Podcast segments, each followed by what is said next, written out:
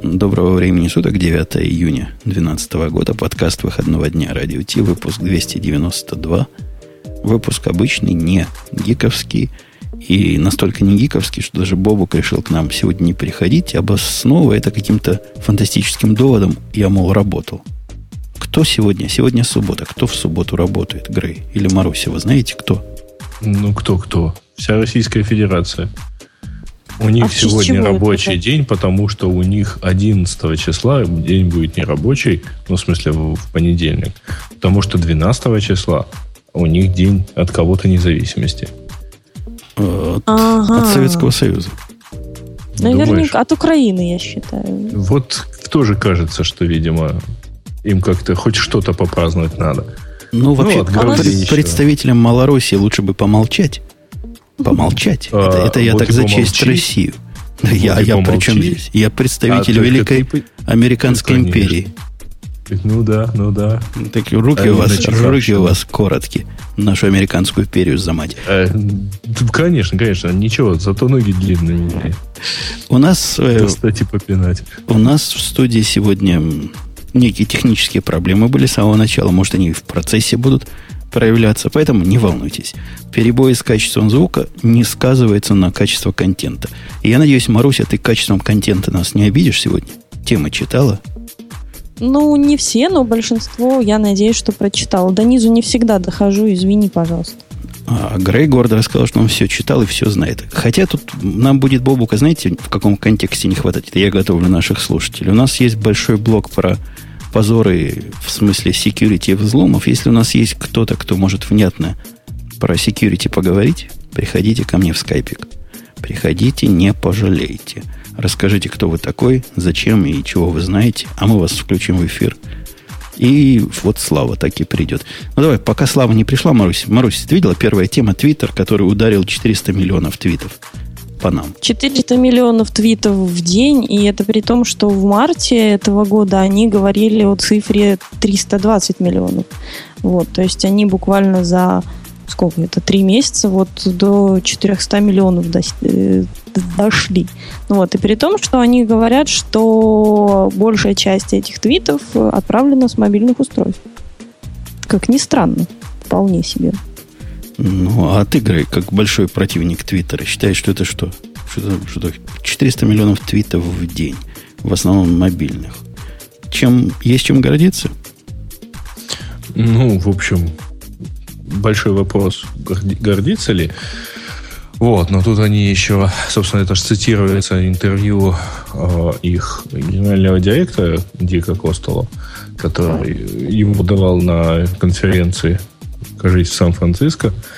Так вот, они тут активно упоминают про э, всякую рекламу, про всякие, так сказать, ads, которые они тоже норовят показывать. И э, интересно, что они вот э, еще пару недель назад видели а, мобильных э, доход от мобильных в день больше, чем не от мобильных. Ну, то есть мобиль, доход от показа рекламы в мобильном интерфейсе и в мобильных приложениях.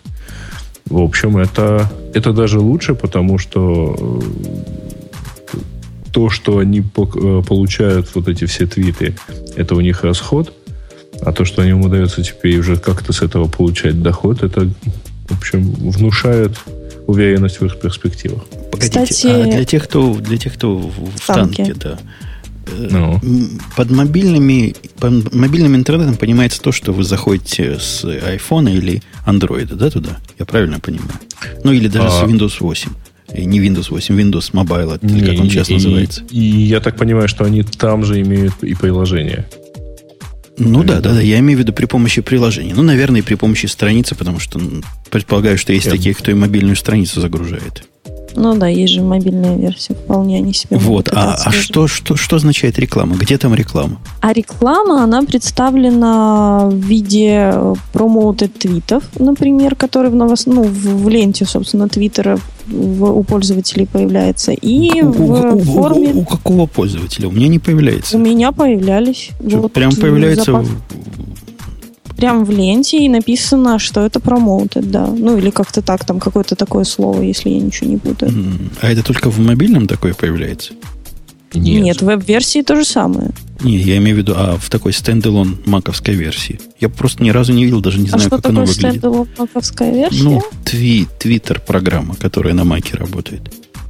У меня ее нет, но я подозреваю, что вполне может быть. Я их э, даже и вот так не часто видела. То есть за, за все время я их видела два раза. Вот ну, такие твиты у меня ты, в этом нет ничего удивительного. Кто-то же должен их тебе показать. То есть купить ну, да. рекламу для тебя. А у нас же это не... Да, у нас же для Украины это не совершенно не распространено. Кроме того, реклама считается а, продвигаемые аккаунты, э, вот ссылка на которых появляется вот там где-то сбоку, мол, зафолловь. Угу. Это тоже считается рекламой. Понятно. И, и эта реклама хорошо себя чувствует. Я, видимо, что в этом мире ну, не эта понимаю. Эта реклама растет, и в мобильном она растет даже быстрее. То есть из-за того, что всем ставили промоты твит. Да, но это как такой, как спам практически. Массовая рассылка. Массовая рассылка ссылок. Нет, почему массовая рассылка ссылок? Массовый показ. Ну, рекламы. Это, это есть рассылка в мои клиенты, да? Ну и что тебе не... Не знаю. Не, нет ли какого-нибудь блока для Твиттера, чтобы... Я и так это не вижу, но чисто из принципа, чтобы знали. Чтобы лапу сосали. Ну, пока оно меня не, мне не муляет, я не вижу ничего плохого. Я думаю, что если это будет всех раздражать, то банально есть функция report for spam. Вот. И я не думаю, что они денежки уйдут. Что они позволят репортить. Репорт. И кроме того, зная... Аккаунту Твиттера, который тебе твит написал, промоутер. Ну, там на самом деле есть, э, во-первых, promoted accounts, а есть э, promoted tweets, есть promoted trends, вот. Э, есть еще и странички компаний, не знаю, насколько они вот сейчас э, достаточно популярны, то есть там можно страничку компании оформить в своем стиле, вот. Ну, ну например, можно Twitter, радио T и все такое прочее. Вот. А, ну и кроме того, у них еще есть всякого рода аналитика, вот, которая тоже, ну, которую надо, для того, чтобы ее получить, надо иметь, э, в общем, аккаунт рекламодателя. Да, который там зависит, либо у тебя оборот какой-то должен быть, либо какая-то сумма, я не помню, фиксированная. И разные там есть типа тарифные планы. Ну, в общем, э, там на самом деле и они все-таки придумывают потихонечку, чем, чем заработать. Вот. Пока это вот, э, насколько я вижу, доступно в Америке, в Великобритании, Австралии, Бразилия, Канада, Франция, Германия, Индия, Индонезия, Мексика, Япония, Южная Корея, Испания и забавный регион, забавная страна под названием Другая – может, это так они не состоявшиеся члена НАТО имеют в виду, а именно Украину. Нам тут, правильно пис... Нам тут правильно писали, что сегодня вообще антироссийский выпуск. То есть Госдеп с одной стороны, почти НАТО с другой стороны, и все это мы вещаем на, на бедную Россию, которую вот и раскачиваем, практически раскачиваем лодку. Э, И ну это да. ужасно. Прекрати, Марин, Маруся, прекрати. Тошнит. Прекрати раскачивать лодку. Я самая худенькая из вас, так что не надо. Тортик вот я сегодня не ел. Уберите с руля. Не с руля. У меня, у меня не вызывает никакого, никакого придыхания. Статьи вот эти с придыханием. 400 миллионов твитов в день по, по разным причинам. Во-первых, размер инфраструктуры Твиттера такой, что 400 миллионами в день, ну, хвастаться, наверное, можно для тех, кто не очень в теме. Но для тех, кто в теме, ничего в этом такого нет. Вот давайте подумаем мы вот о чем с вами. Сравним с чем-нибудь знакомым, всем нам знакомым. Вот что такое твит? Твит это, то есть та структура. Нет, это больше, чем 140 символов. Кроме 140 символов, которые там, наверное, бади называется, я не знаю, как они там внутри, есть еще от кого, да? Кто послал угу. его. Наверное, из него еще в процессе парсинга вычисляются теги и вот эти add знаки. Есть там еще какой-то ID, то есть его номер, более-менее последовательный. Похоже, они последовательные там. Ну, время, да, приема. Собственно, и все. То есть структура это, как специалисты поймут, парсится на раз. и обрабатывается очень быстро. Это я к тому, что 400 миллионов твитов это, наверное, смешнее, чем сильно, не наверное, наверняка сильно смешнее, чем мои, допустим, 2 миллиарда записей биржевых, которые мне тоже приходится обрабатывать и не в день, а в трейдинг-сессию, то есть за 8 часов. Это же другое. Это же другое. Тут вопрос не в том, сколько им приходится обрабатывать, а в том, что уже столько людей пишут в Твиттере. То есть я думаю, что им все равно, как это обрабатывать. Они просто хвалятся цифрой я и думаю, вот что им контент. не все равно, как это обрабатывать, потому что все помнят, это самый популярный сервис по укладыванию под э, какой-нибудь пиковой нагрузкой. На самом Ну, деле, это давно последние было. Ну, смотря когда. Смотря Вообще, как. не далее, как вчера в процессе, в процессе наблюдения за своим юкипером, я увидел такое, что даже не поверил. И первый раз воспользовался сервером. Это для меня лежит или для всех остальных? Знаете, есть такой, да? Э, Down для меня или для всего мира. Э, страницы все, связанные с э, AWS, вчера минут 10 не работали. Мало, ладно, страницы. Но то, что я не могу в мониторинг зайти, бог с ним. Я потерплю. Но и часть сервисов тоже не работала минут 10, причем, похоже, глобально. Э, SQS отказывался принимать мои э, кри, криде, как кри, credentials, эти Credential. как они называются по-вашему. В общем, отказывался понимать, что я это я. DynamoDB говорила, опаньки, чего-то не так с вашим запросом, внутренняя ошибка. Продинамило, короче, да? 10, 10 минут он где-то был в таком, я не знаю, только ли наш американский регион, э, но у меня в двух, в двух этих географических местах, оба, правда, в Америке, оба не работали. Что-то у них сломалось.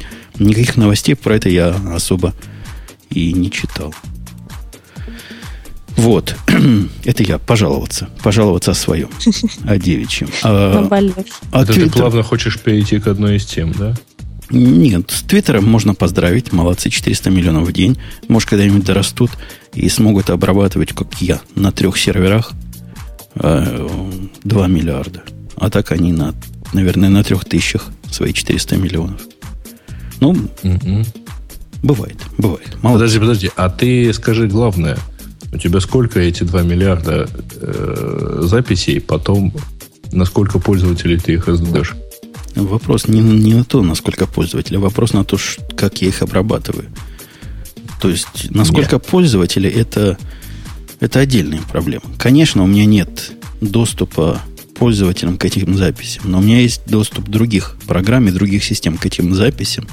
Ну, И, и, и он вполне, так сказать, ну, вполне, ну, то есть 200... у тебя там 100 миллионов аккаунтов, через которые можно пойти Да нет, нет у меня 100 миллионов аккаунтов. У меня зато есть 10 программ, которые такую активность генерят, как ваши 100 миллионов аккаунтов. Ну, кажется, ты это лукавишь. Да, конечно, конечно. У меня совсем другой use case, чем у них, поэтому число записей, которые через меня проходят, нельзя сравнивать с числом записей, которые через них проходят. У меня на каждую запись идет очень сложный процессинг, и не просто на запись. Мне нужно между записями всякие корреляции вычислять и так далее. У них же другое. У них надо просто многим это отдать. И правильно отдать. Но все равно я, я не вижу какого-то биг дела, ну, кроме трафика. Потому что 400 миллионов твитов на 147 тоже небольшое, кстати, дело. Вот прямо небольшое дело. Просто его ж не, не 400, их больше, чем 400 миллионов раз отослать надо, да? Понимаете? Обратно ты имеешь в виду? Ну да, дослать Ну, то есть показать. Конечно. Ну, надо, наверное, под каждого пользователя построить э, эту ленту Ну да, там, там хорошая прогрессия получается. ее Да, да, оперативно. да, да. Хотя, хотя наверняка, если копнуть, то окажется, что э, там 1 или 2 процента аккаунтов генерируют большую часть всего там на свете, поэтому это не очень линейная зависимость. Ну, то есть все подписаны примерно на одних и тех же. Мгм. Ну, как обычно, в принципе. Ну, многих. Многие подписаны. Ну, кто не, написан, не подписан на, на Бобука, тот подписан на Умпутуна, а все остальные нас, собственно, не интересуют. У нас, у нас неделя была какая-то неделя позора. Я не знаю, следили ли вы, дорогие мои соучастники, за позорами или нет. Э, И даже, Следили. и даже не скажу, какой был геог- географически, темпорально. Грей, какой был темпорально первый взлом? Раз ты следил. Э, LinkedIn. А потом Last.fm, а Потом Last.fm. eHarmony. А потом мы сбились со счета, да. Так, то есть link, LinkedIn. LinkedIn, который, который что? Который такая... Жена меня спросила, что это такое? Я об этом не знаю, когда я рассказывал. Я сказал, что это как Facebook, только для суровых Для работы. профессионалов. Да. Ну, это деловая социальная сеть. Ну, для Э, контактов, для там можно написать, Ну, кем ты работал, можно рекомендации дать. Большинство этих э, вообще деловых социальных сетей, они крутятся вокруг либо э, всякого там HR и рекрутинга, вот, э, либо, ну, там, вот LinkedIn удалось сделать это таким сервисом, в том числе и там, для горизонтальных связей, условно говоря, то есть деловых контактов между. Я же не объяснил, что LinkedIn это современная замена визитных карточек. Ну, да, Ну, что-то близко.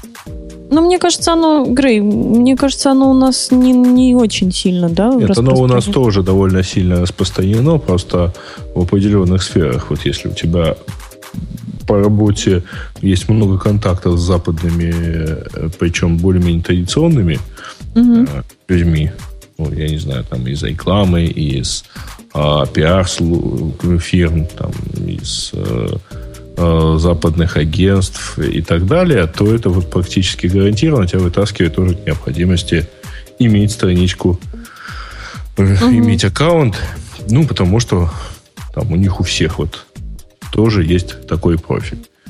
Вот, и они туда именно стучатся. Ну, в других случаях нет. Вот у нас такого меньше. Так, и если про наш, наш значит, LinkedIn говорить, то что, что случилось? Статья грубо, так грубо говорит, 8 миллионов паролей утекли. Это немножко привлечение. Не, не 8 миллионов паролей, 6,5 миллионов паролей. А, короче, э, там, если э, совсем точно, значит, там утекли не пароли, там утекли хэши от паролей. Значит, э, пароли э, просто оказались подобранными из этих хэшей. Вот. И, э, ну, видимо, из этих хэшей. И плюс опубликована база, которая вот, собственно, эти 6,5 миллионов содержала. Вот, да. Самое смешное, что на следующий день после, или через несколько часов даже буквально, а, после этого взлома, ну, после известия о взломе, значит, запустили сай- сайт, на который можно было ввести свой пароль от LinkedIn и проверить, нет ли его в взломанной базе. По-моему, таким, способом можно, да, те, кто, кого не взломали так, вдруг у них пароль был Заломать. Да, да, то да. дособирать тихонечко. На- В одной из Вот. новостей... э, а, ну ты да расскажи, да, Грей. Ну, там, если совсем точно, а, значит, э, а, там непонятно действительно, как именно утекли, так сказать, эти хэши. Вот. Но самое смешное, и, кстати, это характерная черта всех вот новостей на этой неделе. Значит, э, там э, использовался э, алгоритм SHA. Один. Э, да, один. Без соли. Вот. В общем, тут совсем, совсем, так сказать, замечательная песня. То есть вот просто вот взяли язык, э, взяли, вычислили хэш и положили его. Ну вот. Ну, Э. про, про, про соли, куда, куда там солить, мы пониже поговорим. Мгм. Не является это ничем особым таким странным. То есть вычисление хэшей, хранение их прямых хэшей э, для, для сравнения потом, это общая практика. Причем, слава богу, что хоть SS SHA-1, а не MT5 они там хранили. Об этом мы тоже поговорим. Там были, были, были, были и такие. Но, собственно, да, Марусенька, ты хотела что сказать? Я хотела сказать, что там в новостях говорили, по-моему, даже в каком-то из официальных релизов, что если у вас типа увели пароль, то вам придет обязательно письмо от LinkedIn, я не знаю каким образом, что вот у вас взломали и поменяйте его, пожалуйста. Фишка в том, что мне такое письмо пришло, но я думаю, что оно пришло исключительно всем. Вот у- у Нет, мне так. такое письмо не пришло. Значит, оно пришло тем, э, ну, просто поскольку базу выложили, то, в общем, было достаточно просто взять и э, прогнать и вытащить адреса e-mail, э, ну, я имею в виду самому LinkedIn. Ну, было ну, хорошо. довольно просто. Ну, ну вот, вот мне пришло, я там через, например, три дня его там заметила или через два поменяла пароль, но вот ничего ж как бы не случилось. Ну, то есть это пока, мне там пока. У, у таких, у таких... никто не разместил вместо моей фотографии. Ну, то есть, как бы, и что? Ты не поняла. Прислали всем, у кого хэши совпадали. Это не а, значит, что подобрали пароль. Поняла. Поняла. Это, это, Марусь, отдельная тема про коллизии хэшей. Про то, насколько эти коллизии становятся легче определять. Не определять, а легче идентифицировать. В том случае, если они не соленые. А, по поводу LinkedIn я прям пошел сейчас проверил. Думаю, может, у меня там какой-то пароль. Я когда-то в далекие, далекие времена, когда был маленький еще, на сервисы, которые мне не интересны, LinkedIn, пример такого, ставил какие-то простые пароли. Потом, правда, я по ним проходил и менял, и я вот проверил, в LinkedIn у меня нормальный пароль, 20 символов, случайные, там всякие. Глупости сгенерированные. С точки зрения OnePassword он супер protected, такой весь зелененький. То есть Кстати, это да, круто. Про, про пароли, там сразу на Mashable э, появилась статья по поводу списка паролей, которые, собственно, использовали на LinkedIn, и самым распространенным было слово link в качестве пароля. Ну, потом там шли серии 1, 2, 3, 4, 6, 5, 4, 3, 2, 1, и встречались еще такие, как там Work, Job, Angel, Jesus даже. Вот. И часто использовались еще имена собственные, типа Майкл, там, Джон, ну, собственно, по имени. I, а love, еще мне I больше... love my son. Там I было. love my son, да. А еще мне понравилось, э, тоже написали, что это среди распространенных паролей, э, пароль принцесс. Принцесса, да. Вот так вот. Это, наверное, девчонки. Девчонки да. в основном. Да. Эта тема у нас mm. тоже была со списком паролей, правда, я как-то сходу не... А, вот 2, 30 самых популярных паролей – которая там прямо даже интересно. Давайте я выберу. Значит, 6.46 украдено. Подожди, они смогли из этих хэшей э, сопоставить... Ну, собственно, я так предполагаю, что по, по таблицам готовых хэшей они сопоставляли, правильно? Ну, они, да, да. И кроме того, вообще говоря, а, мы тут Просто внутри у себя тоже это дело обсуждали и даже расспрашивали. Интересно все-таки и так далее. В общем, эта штука еще и распараллеливается хорошо вот на всяких там, если вы... Ну, в смысле, в смысле ты имеешь в виду колли... генерация коллизий? Да, да, да. Ну, ну то есть всякий force и и вся, всякие такие криптографические взломы просто идеальны для параллеливания на всяких PlayStation. Ну, и, да, и MD5, и э, SHA-1, он, они же быстрые, ну, чтобы быстрее шифровать. Вот, в этом они, в этом отношении эффективные. Поэтому вот все такие радужные таблицы, они вообще, в принципе, еще и строятся хорошо быстро. Ну, вот. и наверняка есть какие-то места underground, где можно этими таблицами обмениваться, приобретать, дополнять. Ну, да. Какой-то такой главный репозиторий самых злобных хакеров. Ну да.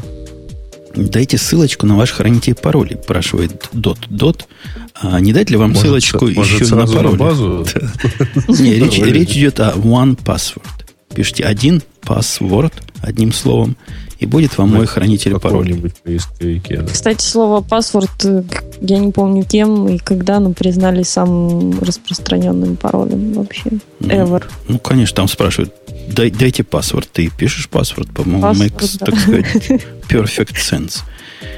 И да, то есть у людей в фантазии тоже мало. Jesus, Connect, Money, Monkey, 1, 2, 3, 4, 5, 6. Z, Z мне нравится. T-H-E, Z пароль. Да, такие пароли. Так.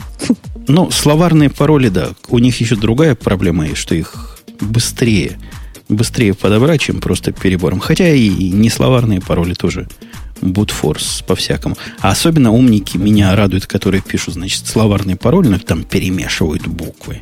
Они такие хитрые. Например, вместо... Или циферкой какую-то букву делают. Линк напишут ликн.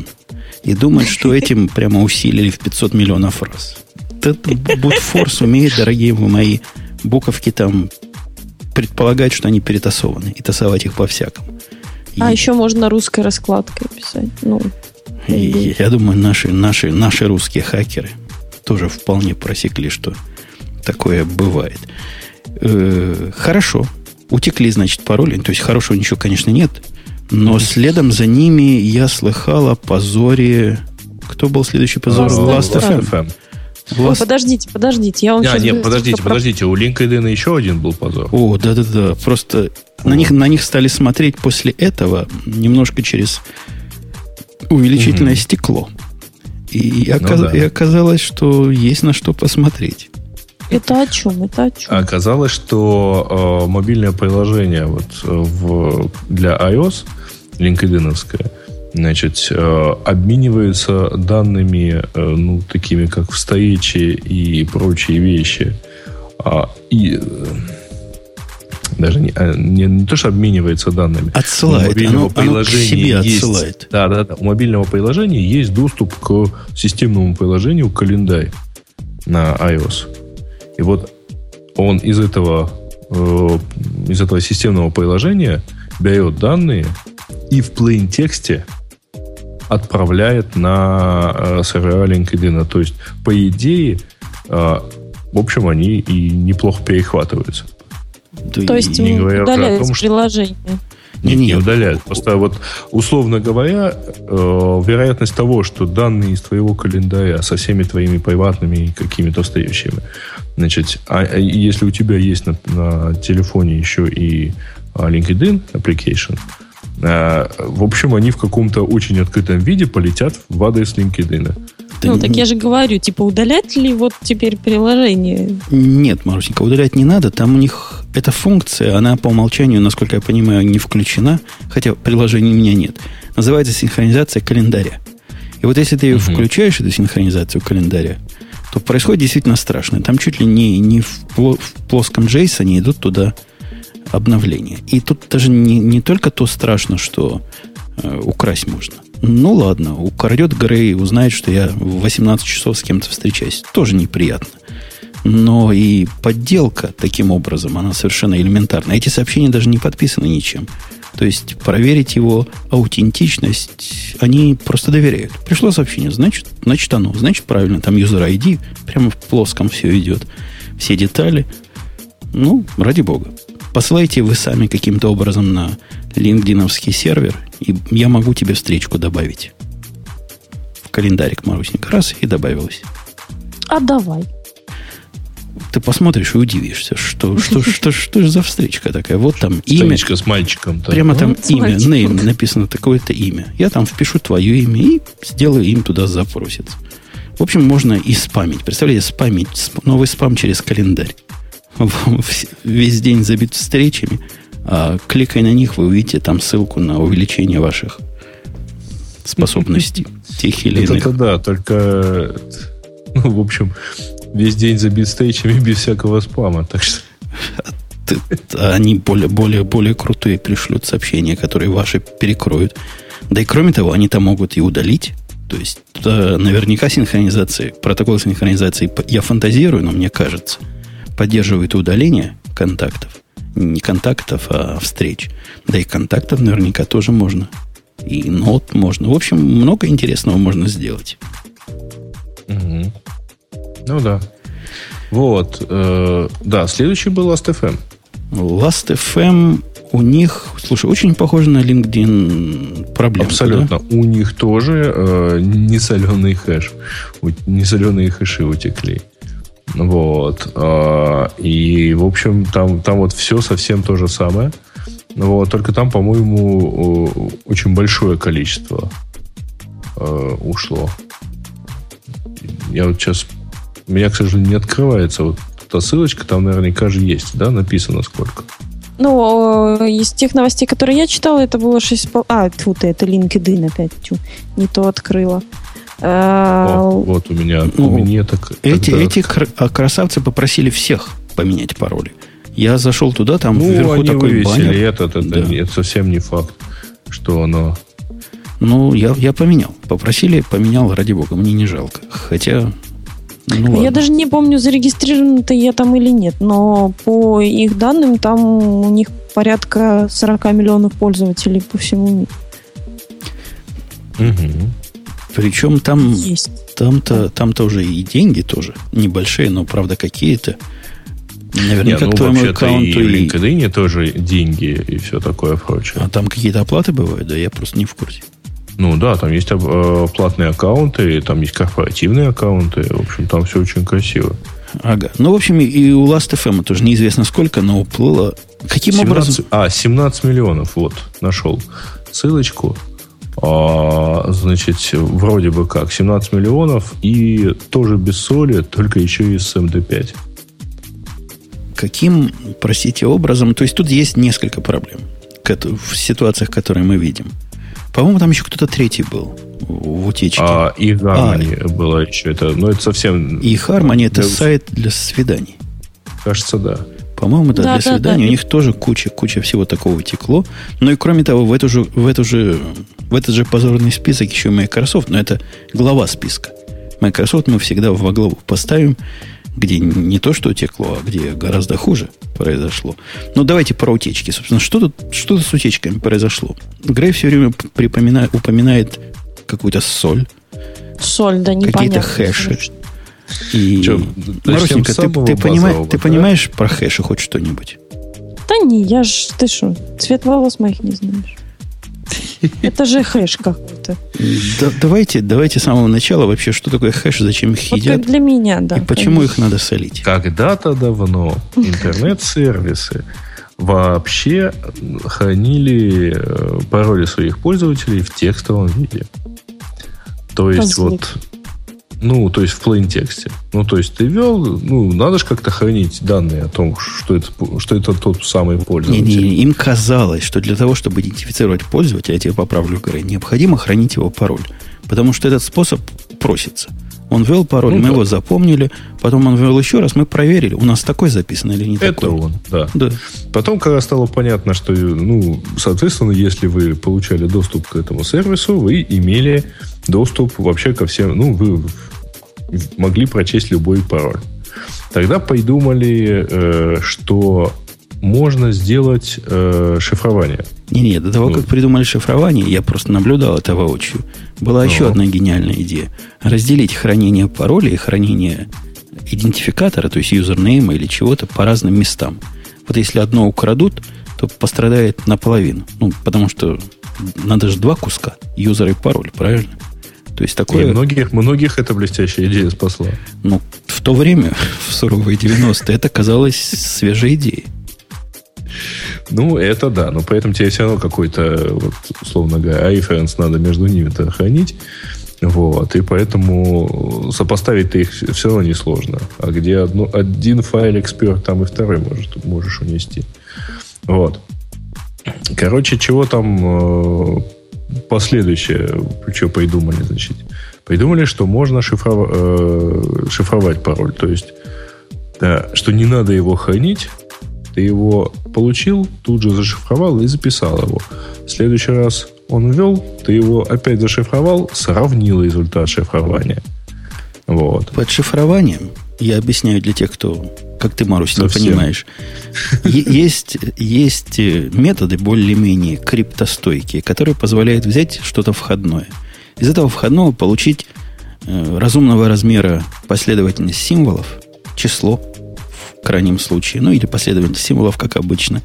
И эта последовательность символов, понятно, что обратно невозможно, не то, что понятно, а очевидно, что из, допустим, набора данных в 2 килобайта, которые были исходные, если вы сделали потом последовательность 128 байт, обратно их достать нельзя.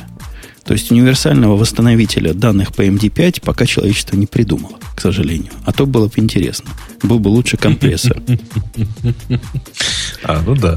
Ты смеешься, а ко мне приходил один молодой человек и говорит, почему вы молчите в радио IT о том, что MD5 так взломали, что теперь можно все данные получить. Я попытался спросить, что он имеет в виду. Он говорит, ну как, MD5 дали, а ты раз и обратно исходные данные получаешь из него. Вот так вот. Вот такой взлом MD5 в его воспаленном мозгу возник. Да, то есть хэши, вот эти хэши, то есть функция, которую даешь на вход чего-то, она выдает на вход чего-то такое, что с большой степенью вероятности уникально. Ну, надо же понимать, да, Марусь, ты понимаешь, что если из большого набора данных делаешь малый набор данных, или даже из одного набора данных делаешь другой, то есть не нулевая вероятность, и все криптологи, они про вероятности говорят, про mm-hmm. возможности и проценты, что разные наборы входных данных дадут одну, один и тот же выходной ключ, выходной хэш. Ну да, вероятность. Это, я понимаю, что это... это называется коллизией хэшей. Да, Грей, тебе. Что мне? А. Коллизии тебе. Не Наверное, понял. Ты вроде рассказывал, рассказывал, тут бац, и начал... Ну, я, я, я, я, я, сделал, я сделал такой ага. более-менее объяснительную... Нас спрашивают, это что, для чайников что? Да, да вы будете смеяться. Из вас, дорогие, процентов 70 с трудом понимает, о чем мы сейчас говорим. Угу. Короче, э, значит, использование простого вот в лоб э, криптования, оно э, уязвимо ну, так, на самом простом уровне. Тем, что можно использовать для подбора э, заранее предвычисленные хэши. Эти штуки называются радужные таблицы, вот, которые, э, ну, то есть это как бы тот, тот же перебор слова, э, со словарем, э, только у вас вместо слов соответствующим паролем э, хранится пара. Пароль и его хэш. Э, и тут есть... Тут возникает вот та самая соль, которая позволяет и этот процесс... Марусенька, Марусенька, ты, ты понял про радужные таблицы, да? Вот эти Rainbow Table, это, собственно, не, не сколько, не сколько про хэши, а сколько про способ хранения и доступа. Ну, не, ну в любом в простом случае можешь представить себе таблицу, которую сгенерировали гнусные люди, прогоняя mm через генератор слов. Или у них есть набор там всех слов, всех словарных паролей и всяких случайных паролей. Прогоняют через свою балалайку. Балалайка в случае MD5 даже не особо мощная должна быть, потому что этот алгоритм хеширования легкий. Угу. Ну, не надо много ресурсов. И генерят себе миллионы и миллионы вот этих MD5 и слов пар. Поэтому и потом сравнивают. У них, да, у них есть техническая возможность сделать обратный процесс. Сравнить хэш и понять, опаньки, а вот он пароль-то какой, а? Ну, ну да, то есть у них есть, грубо говоря, вот та таблица, где можно, то есть обычный человек из хэша не может сделать пароль до тех пор, пока он не знает, что именно этот пароль был сделан, ну, именно этот э, пароль. Видимо, с... видимо, этот пароль, потому что есть да. не нулевая вероятность коллизии, но, вероятно, этот пароль подходит, да. Да. Короче, ну, и тут понятно. возникает та самая соль. А почему, говорят, там а, подсоленные пароли и так далее.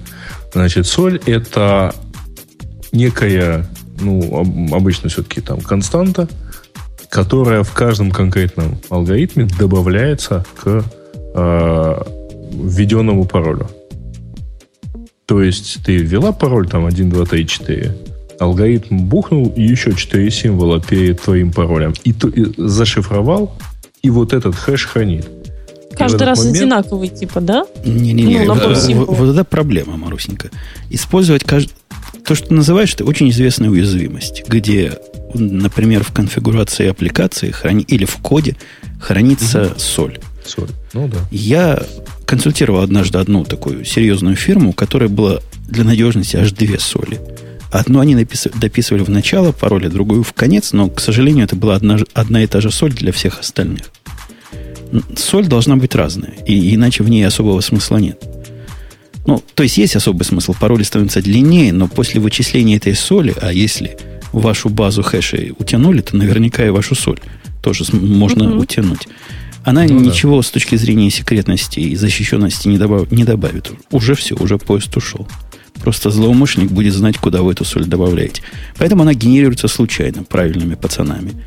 Ну и где-то хранится. Ну, в простецком случае ее можно просто приписать к началу или к концу полученного хэша.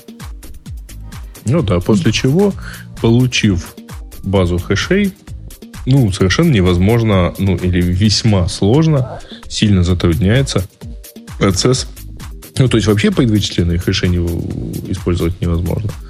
Вот. Ну и, соответственно, обратный процесс становится сильно-сильно затрудненный. Не-не-не, вот обратный, раз... обратный а. процесс, ты не прав. Вся суть использования соли именно в невозможности или ус, сильном усложнении, просто таком, в котором физический мир уже не выдержит. Ну, Создание да, да. радужных таблиц, которые дадут совпадение. С точки зрения переборов и брутфорсов, ну да, они стали чуть длиннее, это, это, это правда. Но железка на той железка, чтобы работать. Если у вас соль 4 символа, и вы добавляете его к 4-символьному паролю, даже случайную соль, то с точки зрения бутфорса и поиска коллизии, ну, вы как-то улучшили все это дело, но не решили ну, проблему. Ну, немного, это понятно. Вот. Э, ну вот, короче, что, кажется, да, там, э, в общем, есть много еще дополнительных деталей.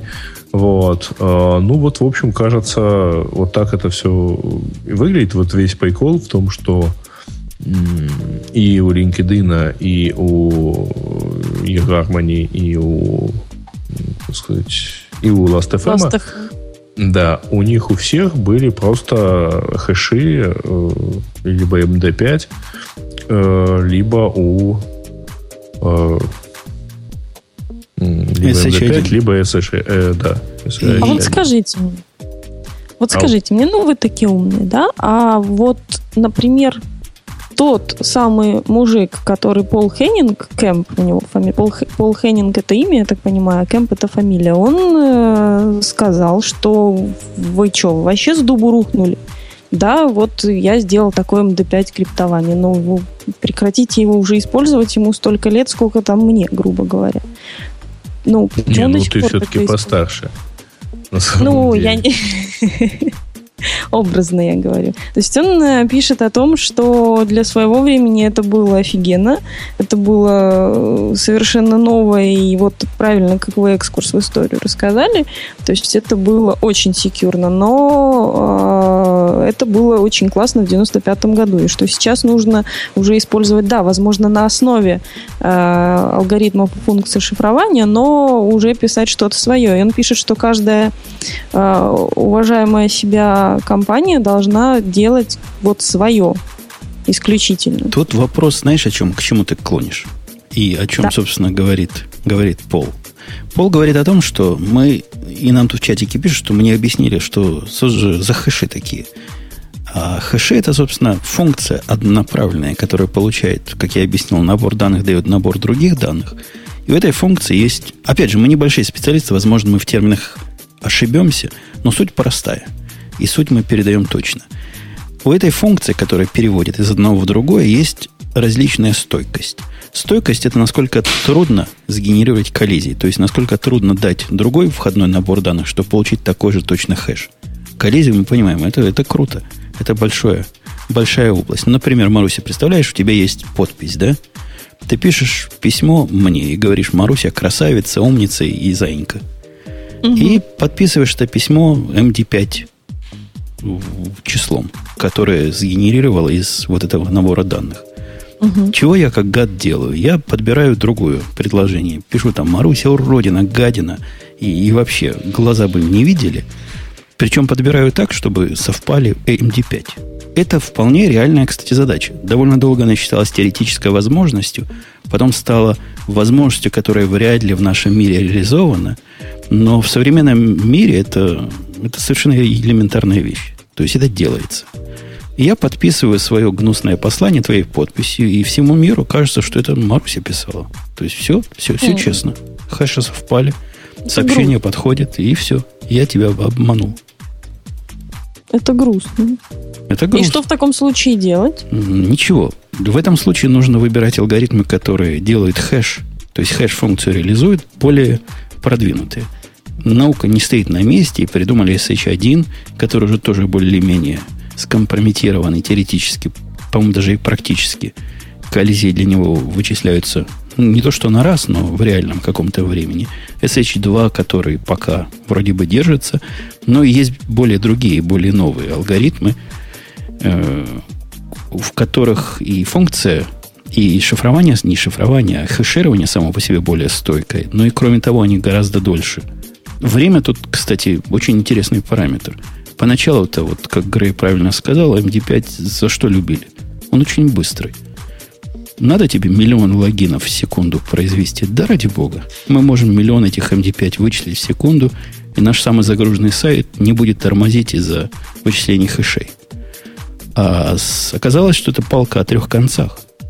То есть то что, то, что вы можете для добра быстро делать, злоумышленник может и для зла быстро делать. Понимаешь, Марусенька? Конечно, понимаю. Чем быстрее ты зашифровал, тем быстрее ты расшифруешь. Это, это имеется в виду. Ну, кстати, ну, чем, чем быстрее, чем быстрее... Если 1 он тоже, в общем-то, 95-го года. Тоже не самый свежий. Чем быстрее ты считаешь хэш набору данных, тем быстрее злодей сможет много-много-много-много хэшей посчитать да. для своих злодейских целей. И да, и от этого, от этого всякие, всякие придумки. Вот тот же самый Пол говорит, что его придумка, одна, мне кажется, совершенно дикой. Говорит, придумывайте свои собственные секретные алгоритмы. По-моему, это велосипедос, велосипедостроение и со средним уровнем э, криптообразования, которое мы можем наблюдать в поле. Я думаю, уж лучше бы они по MD5 хэши делали. Не, ну он же пишет ну, тоже, да. что придумывайте свое, но чтобы оно хотя бы было на основании стандартных хэш вот этих функций. Ну, там, там многие моменты есть. Во-первых, длину этого самого хэша хорошо бы увеличивать в тот момент, когда компьютерные ресурсы усиляются. То есть он чем длиннее, тем, тем сложнее его подобрать, тем дольше. И один, одна из его, одно из его предложений многократно использовать хэшевой функции, а может разные даже. То есть загнать через MD5, потом поверх него SH1, потом поверх него SH2 и повторить тысячу раз. Все это для того, чтобы подобное преобразование, которое злодей будет делать, ему, значит, дольше было делать. И он пишет еще, что самым лучшим программным алгоритмом является тот, который срабатывает не быстрее, чем за десятую секунды. Это к вопросу о скорости, да, я так понимаю? Да, это к вопросу о замедлении действий врага. То есть пока враг это не может быстро делать, мы в более-менее безопасности. Вероятности... Да, но проблема в том, что и мы не можем этого быстро делать. А если у вас а, там на, на сервисе масса пользователей, и они, в общем, с какой-то вероятностью раз там, ну, в какое-то время вам надо проверять их пароль, ну, например, они логинятся. Но представьте, что это, в общем-то, нагрузка и сюда тоже. Не, ну он говорит 0,1 секунда, это сколько? Это 100 миллисекунд. Ну да, 100 То есть это подразумевает, что за одну секунду вот этот самый твой сервер или твое ядро сервера сможет 10 пользователей понять, что они это они, правильно? 0,1 миллисекунду или 0,1 секунду? Ну, он говорит 0,1 секунду. Я говорю, то есть за секунду ну, может 10. 100, 100 миллисекунд. Не, ну, он, конечно, сможет больше, потому что он, у него же там не одно ядро. Как он может минимум, параллелить, да? и можно специальную железку поставить, и можно специальный кластер железок поставить специально для этого. Но даже 100 в секунду э, запускать, это не такой уж частый use case, прямо скажем. Ну, да, но только он, э, этот use case может оказаться актуален для тех, кто это делает как раз в таких количествах. Ну, вот те, кто делает в таких количествах, тому поставить 10 серверов, и они будут уже не 100, а 1000 в секунду. Ну запускать. да, Last.fm, например, да. То тут, уже, да. Тут, тут, тут, тут они решат. Те, для кого это актуально. Ну, вот они и решили. Кстати, вот тут э, кое-где есть упоминание, что у eHarmony вообще какое-то количество паролей ушло в plain тексте.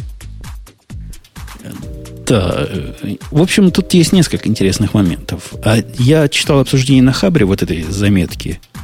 Там угу. действительно у людей каша в голове. То есть у многих есть четкое такое ощущение, что чем ты больше усложнишь свой алгоритм, и чем ты лучше заведешь, сложнее заведешь соли и придумаешь свои собственные кивоки, тем ты стойкость повысишь.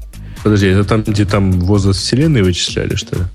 Ну, я не знаю, вычисляли или нет, но проблема тут в том, что доверяют люди, вот по умолчанию, те, которые пишут подобные рецепты, э, факту, что вас взломали только в одном месте. То есть, действительно, если вы разделяете, не кладете яйца в одну корзину, то, наверное, это лучше, чем в одну корзину. Но надо понимать, что скрывать алгоритмы и надеяться на то, что скрытие алгоритмов вас от чего-то наверняка защитит, это по меньшей мере наивно. То есть это security при помощи скрывания методов, оно плохо в жизни работает. Mm-hmm. Понимаешь, Марусенька? Ну, я тебе, Марусенька, пример приведу. Представляешь, ты придумаешь свою собственную функцию э, шифрования паролей, да? Ты такая... Марусеньку назову. Да. Назову ее Марусенька. Один. Ты подумала, подумала и решила, я сейчас такой хитрый напишу, которая будет брать каждый символ пароля, сдвигать там его байтик влево, потом умножать на 2, потом дописывать случайным образом, если, допустим, четное число получилось, еще один байтик какой-то как-то вычисляемый. Ну и таким образом из пароля получишь чего-то чего такое. И довольная хранишь теперь вот такие штуки. Понимаешь, какие у тебя две проблемы? Первое, то, что я зазнавшийся сноб. Нет, первое, то, что вот этот алгоритм, который я писал, он реверси... реверсивный. То есть это худшее, что может быть проделав эти действия в обратную сторону, ну, как ты проделываешь на своей стороне, можно будет получить исходный пароль, что абсолютно Но нужно недопустимо. Же узнать, что я таким образом Да-да-да. Вот, а то, что нужно узнать, это как проблема несложная. То есть, если взломали твою базу паролей или вот этих цифрок, которые ты хранила, то почему бы им не взломать исходные тексты твоей программы? Ну, теоретически, да. Вот. Вот такой краткий курс в, в, в криптографию для чайников. Я тут, походу, еще их, ну, ходил-ходил и видел, э, нашел сервис, который э, сервис восстановления MD5 хэшей. Значит, текст. Взлом паролей – это плохо. Наш сайт предназначен для восстановления паролей к MD5 хэшам.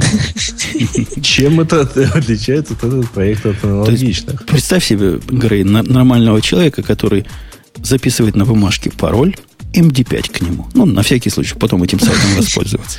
Кстати, да. Значит, а, и, в общем, а, ну тут еще даже другие ссылки на другие онлайн-сервисы есть. Ну, в общем, э, замечательно. То есть можно либо ввести хэш-функцию, а, слушай, причем ее реально чуть ли не писать надо с, с капчей. Значит, либо добавить новый пароль. В нашей базе города сообщают они 16 миллионов хэшей. Ну, ничего так табличка, да. Помогает. И последний, давайте, закрываясь тему позоров этой недели, у Microsoft такой позорный позор произошел, что Ой, просто... Вот я не, не прочитал толком, чего там и как. Так что это, это целиком твоя тема. Марусенька, поясняю для тебя. Давай. У, вот то, что то, что мы только что обсудили по поводу MD5 подписей, да, MD5 хэш может быть не только для пароля, но, допустим, может быть еще подписью для твоей программы. Пишешь ты программу. Объясняю, как это происходит. Пишешь ты программу, да? Угу. И хочешь, вот пишу, да. и хочешь да. защитить себя от возможных подделок. Например, если ты Microsoft, и ты хочешь, чтобы твои апдейты, твои же системы апдейтов распознавались верно, ну, чтобы какой-то злодей не засунул какой-нибудь вирус и подписал как Microsoft, и как апдейты все бы установили. Да, и установили бы как апдейт, и потом бы плакали. Поэтому бывает такая подпись. Но подпись программы, она на самом деле не программу подписывает, а какой-то хэш программы. Это такие технические заморочки. Но тем не менее, если ты имеешь программу, если ты имеешь подпись, то можно на стороне компьютера твоего пользовательского сравнить, оно или не оно. Понимаешь, да? До этого момента. Да, понимаю. Если не оно, то значит сказать, опаньки, что-то не так. Идею о том, что все программы должны быть подписаны, мы довольно давно с Бобуком обсуждали, удивлялись, почему все не так. Почему в мире все не так. Почему автоматически это не делается. Ну и вот оно будет теперь делаться. Гейткиперы и всякие новости в следующем Леоне как раз в сторону подписи. Подоб, подобно же. Подобного же направления развития. Вот. Угу. Microsoft знала о том, что MD5 это фигня. И то, что MD5 фигня, кстати, было доказано уже бог знает когда. В начале, по-моему, 2000-х да, была замечательная демонстрация, как люди сгенерировали при помощи, по-моему, 200 PlayStation сертификат, который фиктивный, фейковый, который все браузеры понимали как свой. Вот как раз на основе нахождения коллизий к MD5. В этот момент MD, неустойчивость MD5 к подобным вещам стала из теоретического факта практическим. Но Microsoft-то лапу сосет. И у них MD5 там ходит туда и сюда. Направо и налево. Правда, как они считали, в некритичных местах. У них есть такой продукт, называется терминал-сервис. И к нему ну, лицензии, не лицензии, ну, в общем, что-то типа подписи вот этих сертификатов, точнее говоря, как раз на базе MD5 считаются. Они сказали, а кого это волнует? Ну, ну какой-нибудь гнусный пользователь, которому жалко новых 99 долларов заплатить, запустит кластер из 200 э, PlayStation, да ему дешевле просто заплатить. Поэтому мы чинить не будем. Угу. Понимаешь? Угу. Вот. А с этого места мне не очень понятно, что произошло. Тут нужны security эксперты, но похоже на то, что этот сертификат, который вот такой левый, MD5, MD5, который легко относительно подобрать и который злоумышленники подобрали, является trusted во всей цепочке их э, авторизации. На практике это выглядит, выглядело таким образом, что Flame, Flame, Flame это вирус такой, который ничего угу. плохого не делает и как-то никого особо не обидел, но тем не менее он есть.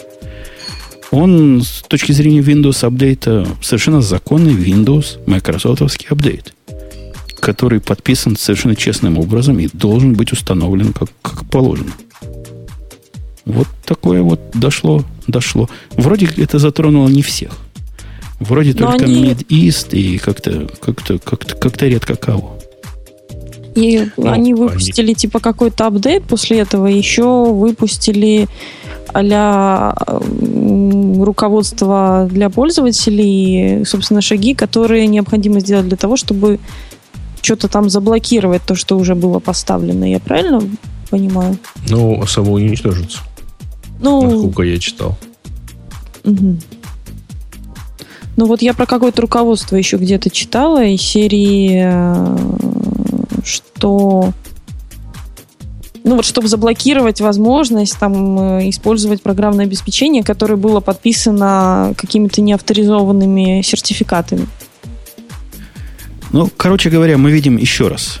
Тут они пишут первое, первое, первые результаты, первые последствия уязвимости MD5 нет, далеко не первый, но вот такое в поле практическое, которое можно пощупать и почувствовать всеми, уже нельзя. Они уже это починили. Но, тем не менее, это позор. Позор. Фу-фу-фу. Я думаю, на этом позорный час можно закончить. Мы почти час о позорах говорили. И перейти к чему-то да уж. менее позорному, а, например, более приятному. WWDC 2012. Про него узнали решительно все решительно все. И все практически... Когда он, кстати, будет?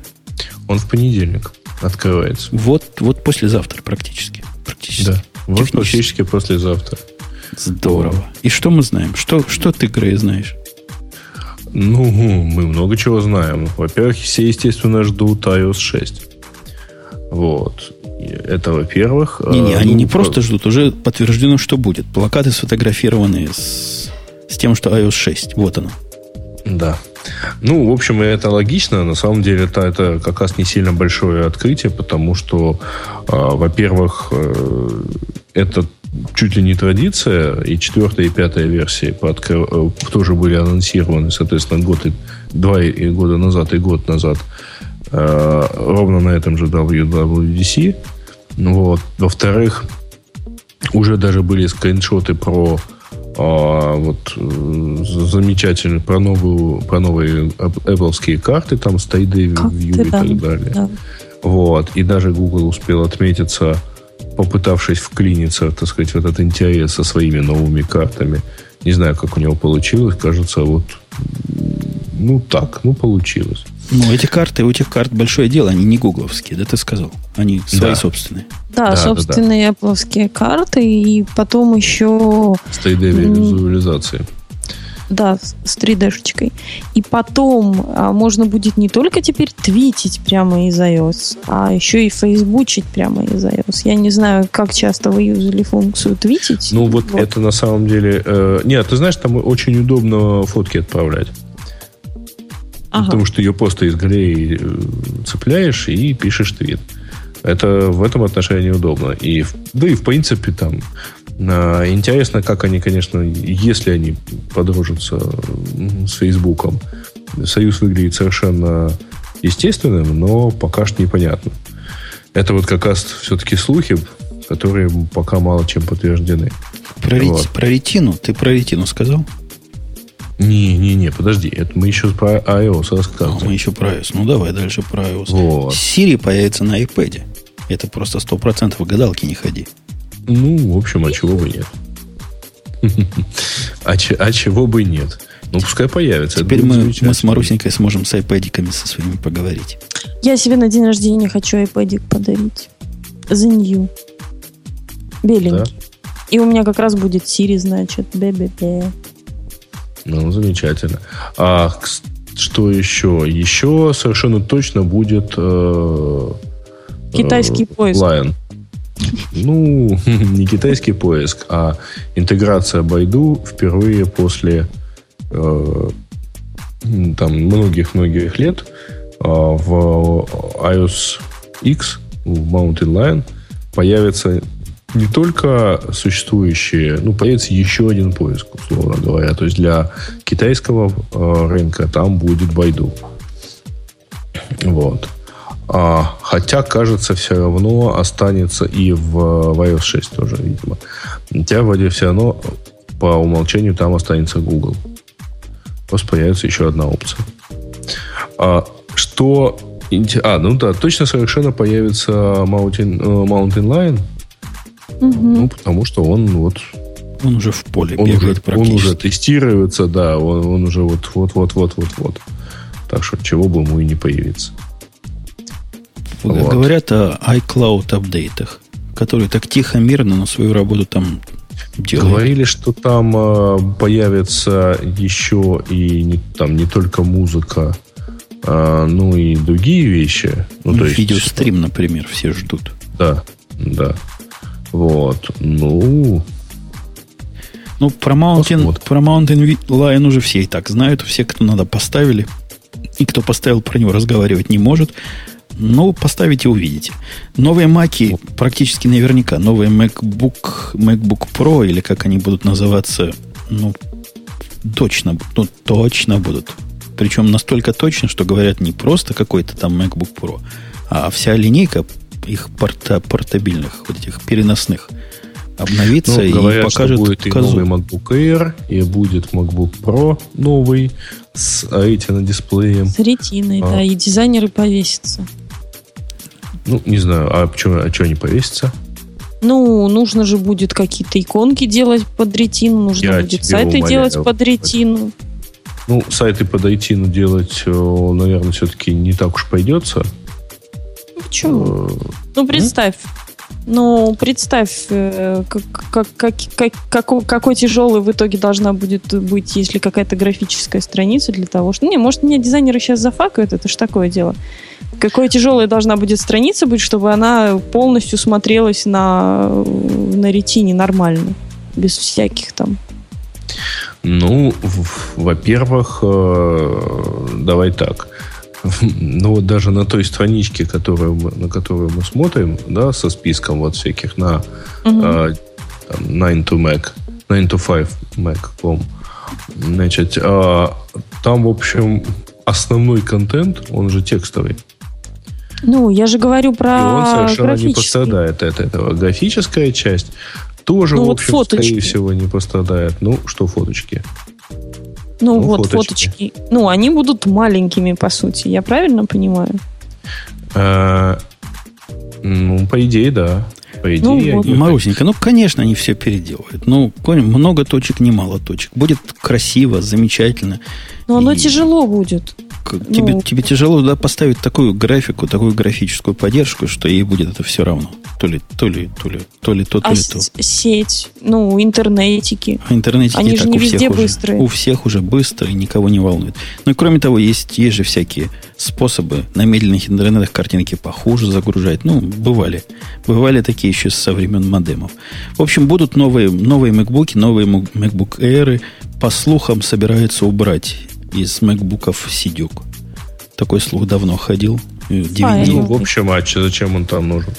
По другим вот же слухам, USB 2 заменит на USB 3, Bluetooth 4 там появится. Что еще? А, кстати, не слух, а совершенно просто полезная информация для вас и, может, для наших слушателей.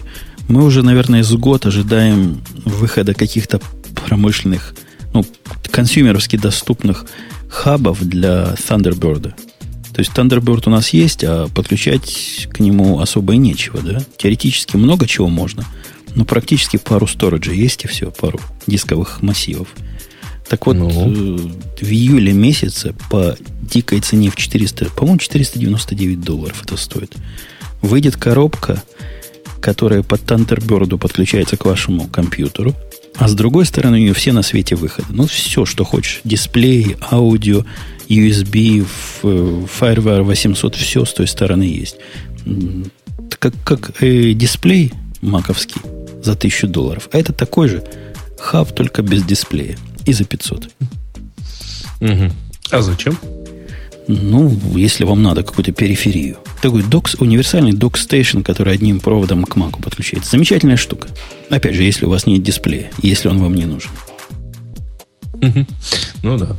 Не, ну, в общем, э, не знаю, я вот так посмотрел, посмотрел, э, покрутил, посмотрел на нынешние спецификации. Если, конечно, к, а, там, в, будет MacBook Pro, там, вообще ходили-то слухи, что он будет сильно тоньше.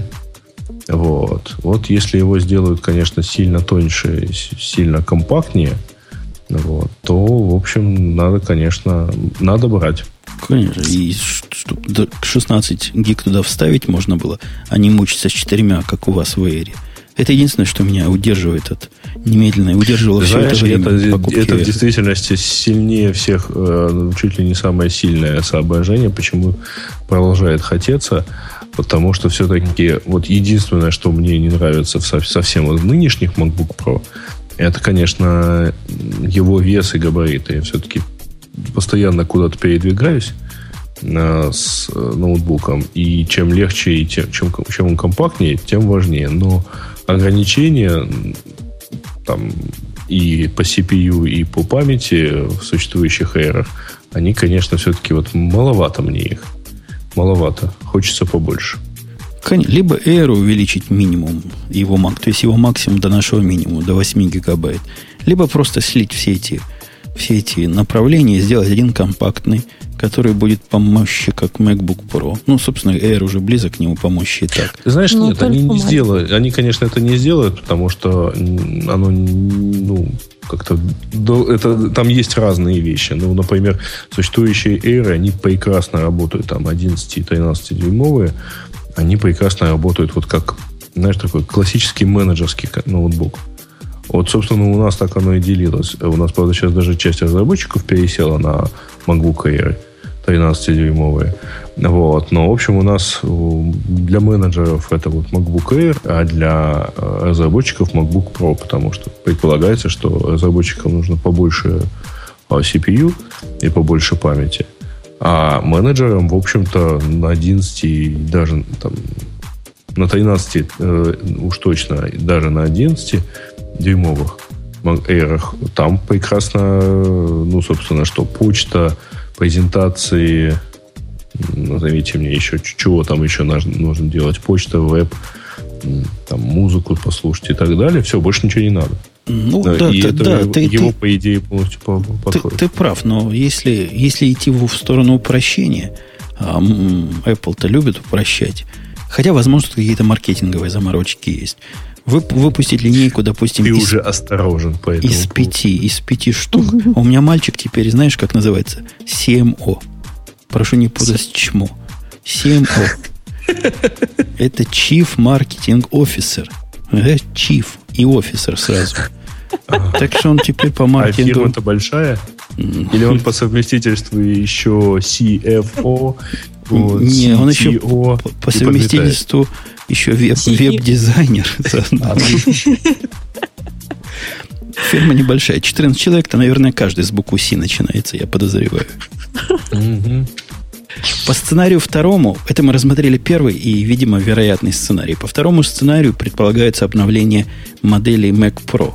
Не очень понятно, кому это надо, и будет ли это или не будет. И сильно я сомневаюсь, что Кстати, появятся э, новые Марко, модели. который э, автор инстапейпера, вот, очень, очень ждет, он очень много пишет про это, чуть, слушай, ему кажется, раза три или четыре уже писал про ожидаемый Mac Pro. Ну, в действительности просто Mac Pro это очень хорошая, большая рабочая станция. А, кстати, обратите внимание, iMac не упоминают. никто. Во втором сценарии упоминают, что будет э, усиленная конфигурация iMac с 27-дюймовым дисплеем, видимо, с более могучим процессором, может даже и с какой-нибудь ретиной, хотя там и так столько точек, куда еще. Ну, а, а с, какой, с каким более мощным процессором? Вот у меня год, годичной давности а, iMac, и в нем стоит i7, стоит 4 новый, новый, же, новый же чипсет, новый же чипсет от Intel есть. Ну, то есть, в общем, не новый процессор. Вот, то есть, нет, я вот не знаю, мне кажется, до сих пор вполне себе топовая модель. Э, а вот что касается Mac Pro, то там действительно, наверное, имеет смысл. Во-первых, напичкать его э, там всякими GPU и всякими дисками, а добавить с него Thunderbolt, ну, в общем, там просто замечательно. Ну, наверное, но рынок этих дорогущих Mac Pro, он такой сужающийся. По мощности чуть ли не MacBook Pro их догоняют уже и дышат в спину.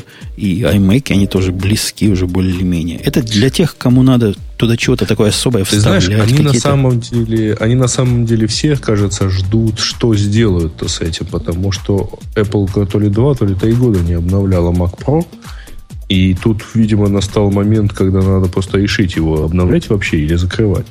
Мне кажется, надо закрывать. У меня в ну, подвале останется раритет с, представляешь, с такой с жидкостным охлаждением на G5. О, такая вещара. Тяжелый он вдвоем поднимать. Так, извините. Так, да, но у меня он станет раритетом. То есть больше таких не будет. А ты бы раритет продавал через там 100-500 миллионов лет каких-нибудь? Либо все-таки хранил бы как память? А мне предлагали, предлагали деньги за него даже. Какой-то человек приставал, говорит, продайте мне, я сам унесу, сам вывезу. Ну, видишь, я не продал. Стоит в подвале в отделе для мексиканцев и пылится. Вот ну, интересно было бы поспрашивать, а как продаются, вот, например, в, там, вообще эти Mac Pro, потому что, конечно, машинка, которая вот в Украине стоит 5000 долларов, это, мягко говоря, конечно, машинка та еще. Но зато у него все вот в нынешней конфигурации, а конфигурация, вот, по-моему, двухлетней давности. Погоди, два года назад была конфигурация, я помню, за 30 тысяч долларов можно было купить, набрать себе там 4 дисплея, подключить кучу дисков. Нет, там, это всего, те, всего. Я, по, я про чистый этот, там, про базовую, как бы, там, 4 FireWire, 800, 5 USB, э, значит, там, и, и все, все, все, все, все. И quad-core Xeon. Да. У него могучесть. могучесть. У нас есть статья, которая, которая действительно меня, мне оказалась просто в струю. Статья называется «Клауд не для тебя». И вообще Ты знаешь, не для вас. Да, я ее прочел, потом я увидел ее у Бубука. Вот, и тут и я даже чем-то с ним согласен. Со статьей или с Бобуком? С, с обоими со статьей. Да Ленин за кого был? Да-да-да. Он о чем говорит? Он говорит о двух вещах. Если я правильно. Я ее просмотрел так по, по вертикали. Не по диагонали, по вертикали. И первая проблема в том, что это дорого. Вторая проблема в том, что это дорого. А третья проблема в том, что это не так расширяемо, как вам кажется. Я mm-hmm. правильно подвел? Ну, примерно, да. Он тут все Хироко упоминает, но в принципе это можно и на любую другую облачную платформу распространить независимо. Хироку независимую. Тут, конечно, такая своя модель оплаты, поэтому мне проще говорить про AWS, потому что с ним-то я знаком более-менее близко. У них, вы знаете, какая проблема? Я вам расскажу, какая проблема. Примеры жизни. Марусенька, дайте тебе примеры жизни. Давай, да, хочу. О, замечательно. Решил я, я в прошлом подкасте об этом рассказывал, мы как раз обсуждали, какую систему очередей использовать. И в конце концов остановился я на SQS, как системе очередей, прикрутил к нему, чтобы э, консистентность была не такая винчуальная, в общем, еще базу данных там с подтверждением. В общем, все сделал. Ничего сложного не оказалось, это просто, как я и раньше говорил, SQS один из самых простых систем для организации оч- э, распределенных и внешних очередей. Все просто. И относился я к этому, как примерно отношусь как я очереди обрабатываю себя по работке, ну вообще в жизни. Ну, то есть, как? Вот, Грей, ты по очередям же специалист, из очереди это выбирать mm-hmm. надо, как только там появится, правильно? Появилась, выбираешь. Mm-hmm. Ну да. Потом, mm-hmm. конечно, можно придумывать всякие ограничения, то есть ты не хочешь сразу много из очереди забирать, потому что у тебя процессорная мощность там или дисковая система ограничена, и ставишь себе торможение, чтобы не очень много выбрать, если вдруг там всего много будет. Очередь она большая, держит, то есть таким образом ты балансируешь между своими физическими возможностями и быстротой реакции. Я даже пошел, переступил через себя, чтобы не наступить на, на, самое, на самое святое, переступил через святое и сделал полинг этой очереди 10 раз в секунду. То есть 100 миллисекунд и проверяю, есть что-нибудь новенькое, нет. Пока ничего странного вам не кажется, да, в этом, во всем? Ну, угу. no. Очередей у меня этих несколько, потому что это одна из основных, один из основных подходов. Вам надо разные очереди. Тут система не в том, что если тебе из очереди что-то достало, но тебе не подходит, кладешь обратно, ну, это тоже можно делать. И кто надо, тот потом достанет. Нет, тут в основном рекомендованный подход. Надо тебе 5 очередей, сделай 5. Надо 10, сделай 10. Количество очередей на деньги прямо, казалось бы, не влияет. Обнаружил я, что за... Я подхожу уже к итогу, который совпадает с выход, выводом этого Дэвида. Я за пару дней сделал 700 тысяч запросов к очередям. Запросов, которые, из которых 99% заканчивались ничем. То есть запрос говорит, ничего нет в очереди, и гуляй.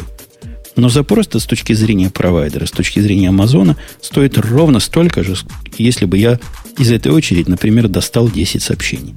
Больше 10 ну, да, за раз нельзя достать. Но вот если бы я достал 10, ровно столько же стоило. Один цент на, по-моему, на 10 тысяч запросов, что-то такое. И, казалось бы, циферки маленькие. Но за день я там натратил, по-моему, доллара на 3. Обдираловка.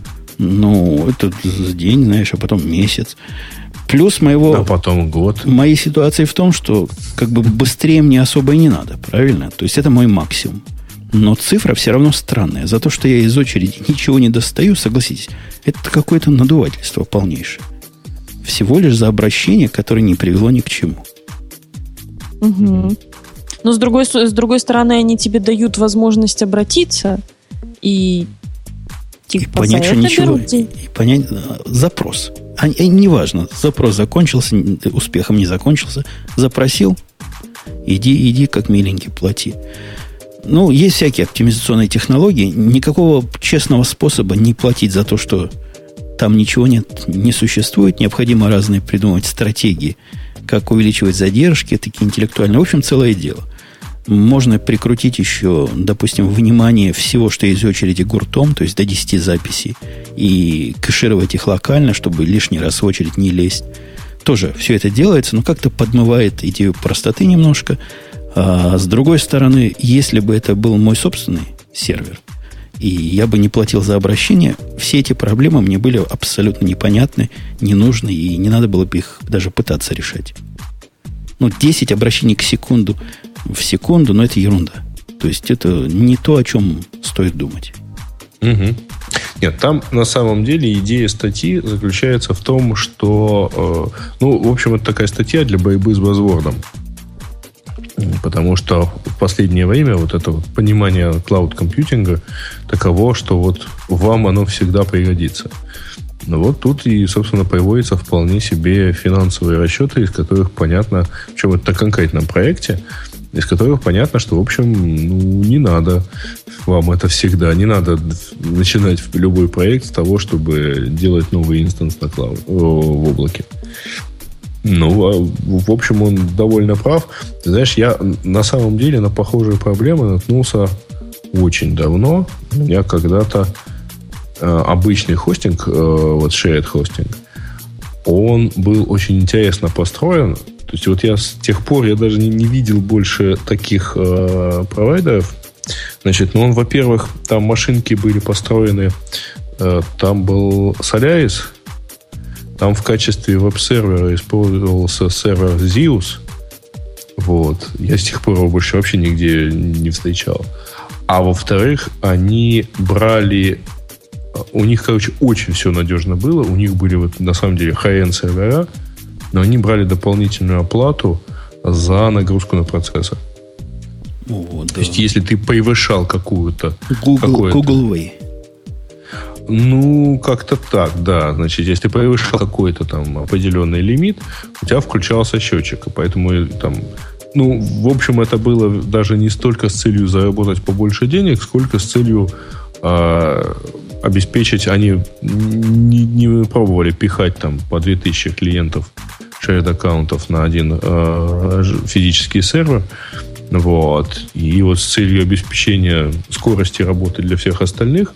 Зато, да, зато ни разу а, в то время было популярны всякие там BurstNet, которые любили клиентов напихать, напихать, напихать, а потом у тебя потом тормозили все 4000 аккаунтов сразу. Ну, вот зато такого я никогда не видел у них. Вот его второй части его наезда. То есть то, что дорого, это, это факт. Это на самом деле дорого, хотя кажется, что дешево. Нам задешево продают такое позорное виртуальное железо, которое в жизни мы бы и, не подумали бы покупать. Там половина ядра современного процессора. Это же позор какой-то в микро, или там одно ядро современного процессора в микроинстансе. Ну, это с одной стороны. С другой стороны, это немножко, мне кажется, дисциплинирует современных программистов думать об оптимизации, если не хотят платить много. Но для обычного программиста оптимизация это уже настолько 2000 год, а сейчас мы в 2012, поэтому они не думают, а просто покупают инстансы. И по результатам вот этот конец истории в том, что мужики жалующиеся, в конце процесса платили 600 долларов в месяц за такой облачный хостинг, а после того, как поставили свой сервер, стали платить, по-моему, 300 долларов. То есть в два раза упала цена. Ну, они не, не очень честно это считают, потому что сервера-то... У них диски ломаются постоянно. Ну, время от времени. У них чего-то отваливается. Это становится их головной болью. Ну, нет, почему? Почему, почему, ну, почему ломаются? Что... Мир физически так устроен. Не-не-не, почему это становится их головной болью? Но если сервер твой, который ты купил. Это если ты купил сервер, а если ты его взял dedicated и платишь вот эти самые 300 долларов в месяц за dedicated сервер, вот, то, во-первых, э, кстати, там они, эти компании, которые предоставляют подобные серверы в аренду, они прекрасно все понимают. Поэтому, например, на Западе у западных компаний у них просто есть вот линейка, у тебя сервер может запуститься через 15 минут после покупки. Вот. И, во-вторых, э, дальше, там, например, замена диска на сервере. Ну, это зависит от того, конечно, какой это сервер и какой там диск. Но мне на арендованном сервере, на российском хостинге, значит, за несколько часов, за пару часов поменяли материнскую плату. Ну, то есть всю платформу диски просто воткнули в другой такой же сервер и запустили. Ну, тут возникает проблема в том, что сервер-то один уже купить нельзя. Потому что на него, видишь, можно плату поменять. Уже надо два покупать. То есть э, resilience это все redundancy. Ну, в аренду брать. даешь в аренду, да. В аренду. Тебе надо, тебе надо брать системы, которые redundant. Потому что поломаться физически машина может. У тебя не какое-то облако, где все дублируется миллион с половиной раз. А если ты ну, делаешь да. очередь на сервере, такой persistent, как я делал на SQS, то тебе надо как минимум две машинки. Я потом ну, еще и... молчу о том, что если тебе понадобится что-то покруче, побыстрее, то сервера эти надо обновлять либо вертикально, либо расширять горизонтально. Это проблема, да. И это, этим надо заниматься. А не, не, тут не, за тебя все решено. проблема, потому что апгрейд сервера обычно штука очень сложная, и ты обычно с ним живешь. Ну, либо ты отказываешься и даешь новый, либо не даешь новый, а, и живешь с тем, что есть. В общем, э, и постепенно даже так мигрируешь. У меня вот таким образом э, с, там сейчас с одного дата-центра уехали полностью, потому что там просто не предлагали действительно хороших, мощных процессоров, хороших, мощных серверов Коренде. Э, я склоняюсь, кстати, к тому, чтобы использовать э, с AWS со своей инфраструктурой некую гибридную систему. То есть, где часть задач, которые тяжелые и которые хорошо относятся и хорошо параллелятся, такие типичные воркеры, вынести на отдельные настоящие железные сервера. А вот, собственно, весь доступ, всю парализацию очередей, всю распределенную базу данных, все статистики, все, что, все, что мне надо в параллели всегда держать и всегда иметь доступным, вот это хостить там. По-моему, это вполне разумный компромисс между ценой и, и качеством. Да, Маруся скажет, да, так и есть. Разумно. Да, конечно, Раз, да, так и разумно. Продолжая тему облаков, которые, без которых никуда. Тут Азур, о котором мы мало чего говорим, и, может быть, совершенно напрасно мало чего говорим. Мы, по-моему, может. последний раз ржали над Азуром, когда они сказали, что у нас теперь PHP можно запускать. Так вот, они пытаются по-всякому с э, Amazon веб-сервисами, с Elastic компьютингом их конкурировать и добавили там, по-моему, поддержку машинок на, на Linux. То есть виртуальные инстансы, они под Linux там могут быть теперь. Видимо, раньше могли быть только под только Windows. Под Windows, что ли? Под Windows только могли быть. Грей, ты этому рад? Безумно. То есть они Он типа... Не в себя они, они, по-моему, какое-то время даже были дешевле, чем, э, чем AWS. Я честно вам скажу, что не знаю, как у них с точки зрения сервиса, потому что не доверяю я Microsoft и их облакам. Но, тем не менее, наверное, там есть... У нас есть кто-нибудь из живых людей в чатике, кто на Азоре сидит? По-моему, Stack Overflow в Азоре живет, нет? Mm, ты знаешь, очень может быть, учитывая бэкграунд этого самого стека. Вот, но, но не знаю, не скажу. Пока не вижу как кого-то, какого-то утверждающего жизни. А, вот кто-то есть живой. Маквордс, если он к этому. Но не скажет. Ой, не сижу. Нет. Э, у них там всякое есть, как у больших. То есть у них какой-то кэш-сервис есть. Э, на Memcached похоже, и база данных на MySQL похожа. И всяк, всякое, всякое, всякое. Но нам трудно про это чего-то сказать умного. Ну, вот по, по сути статьи добавилось теперь Ubuntu, можно виртуальные машины, э, SUSE, CentOS, Red Hat там нет. Что еще?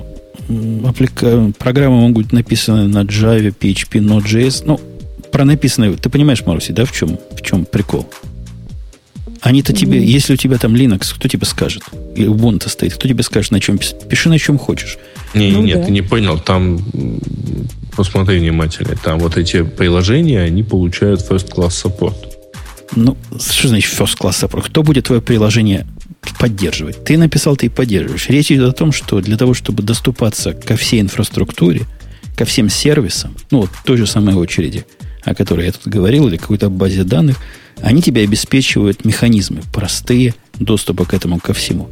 Такие клиентские драйвера. То есть есть и для Java, и для PHP, Тут вот и интересно для Python. у них э, значит, э, совместимость, э, их кэш имеет совместимость по API с Memcached. И получается, что у них как тут пишется, если у вас PHP-код написан для MySQL и использует для кэширования MemCached, то вы можете его вполне вероятно, что вы можете запустить вообще без изменений на Azure. Нет, а там ржут над нами в чатике, говорят, ха-ха-ха, не MySQL, а MSSQL. Да нет, мы говорим о том, что в нет, модели нет, PAS, нет, нет. то есть PAS, PAS, у них теперь есть честный MySQL, и они его честно дают всяким PHP-шникам. То есть такая внешняя, внешнее облако MySQL, но то, что называется это не SimpleDB, я не помню, как RDB называется, по-моему, Relational DB в Амазоне. А здесь вот есть MySQL. Уж не знаю, как он там называется. SQL Azure. Нет, SQL Azure это их свое. В общем, есть MySQL там еще в Azure тоже. Настоящий MySQL. Я вот, кстати говоря, не помню, а у них э, да, у них Relation Database Service, если мы про Amazon. Знаем, по-моему, вот это э, аналог MySQL. Где? В, в AWS? Amazon. Ну да. Да, да, да. RDS, RDB, что такое с R, оно начинается. RDS, да, Relational Database Ну, это, это, это MySQL, MySQL, во всяком случае, очень на него похоже. Вот теперь подобное есть и в Азуре. Попробуйте, расскажите нам обязательно, как, как там было. Долго ли ваши сервера поднимались? Они там и деплоймент аппликаций ваших убыстрили, и развертывание машин. В общем, становятся как большие. Молодцы. Но меня вот что в этом удивляет? Они делают все это облако как ответ э, к современным требованиям заказчиков. А у Amazon это все наоборот начиналось, во всяком случае, по слухам. Они открыли облако, которое сами используют, ну так, приоткрыли для публики. Ну, то есть они сами ели кашу, которую нам пытаются продать. Что Нет, даже не по, не по слухам, не по слухам. Я э, был на выступлении их технического директора на одной конференции, и он там рассказывал уроки, которые они, ну, вот, собственно, как они шли к построению этого сервиса. Они действительно шли от того, чтобы э, обеспечить э, свою вот постоянную работу, э, постоянную, э, постоянное функционирование. Ну и постепенно, постепенно они построили все так, что поняли, что это тоже можно продавать. Да, да, молодцы. так, так, так, так, так, так. Давайте про Джобса а, и Джоб... файловую а систему. Да, Джобс, да, успел сказать. Да, Марусенька, говори. А я пытаюсь пока эту тему найти в списочке. Ну, в одном из блогов э, Оли Бегеман такая у него совершенно понятная фамилия, неважно. Он рассказывает о том, что он смотрел э, видео с конференции, где выступал еще Стив Джобс, где-то между 2003 и 2010 годом. И советуют еще раз всем пересмотреть, но суть даже не в том. Суть в том, э, как Стив Джобс, когда еще презентовал Тайгер, э, говорил о файловой системе. То есть он говорил примерно следующие вещи. Почему файловая система должна быть лицом операционной системы? Ведь, э, ведь вы же, когда, например, а, ищете какой-нибудь email, вы же не ищете его в файловой системе, например, а его лучше искать вот в почтовой программе. Либо же музыку, информацию о музыке хранить тоже в специальной программе, которую там и какие-нибудь теги поддерживает и смотрит, а не прямо в файловой системе искать.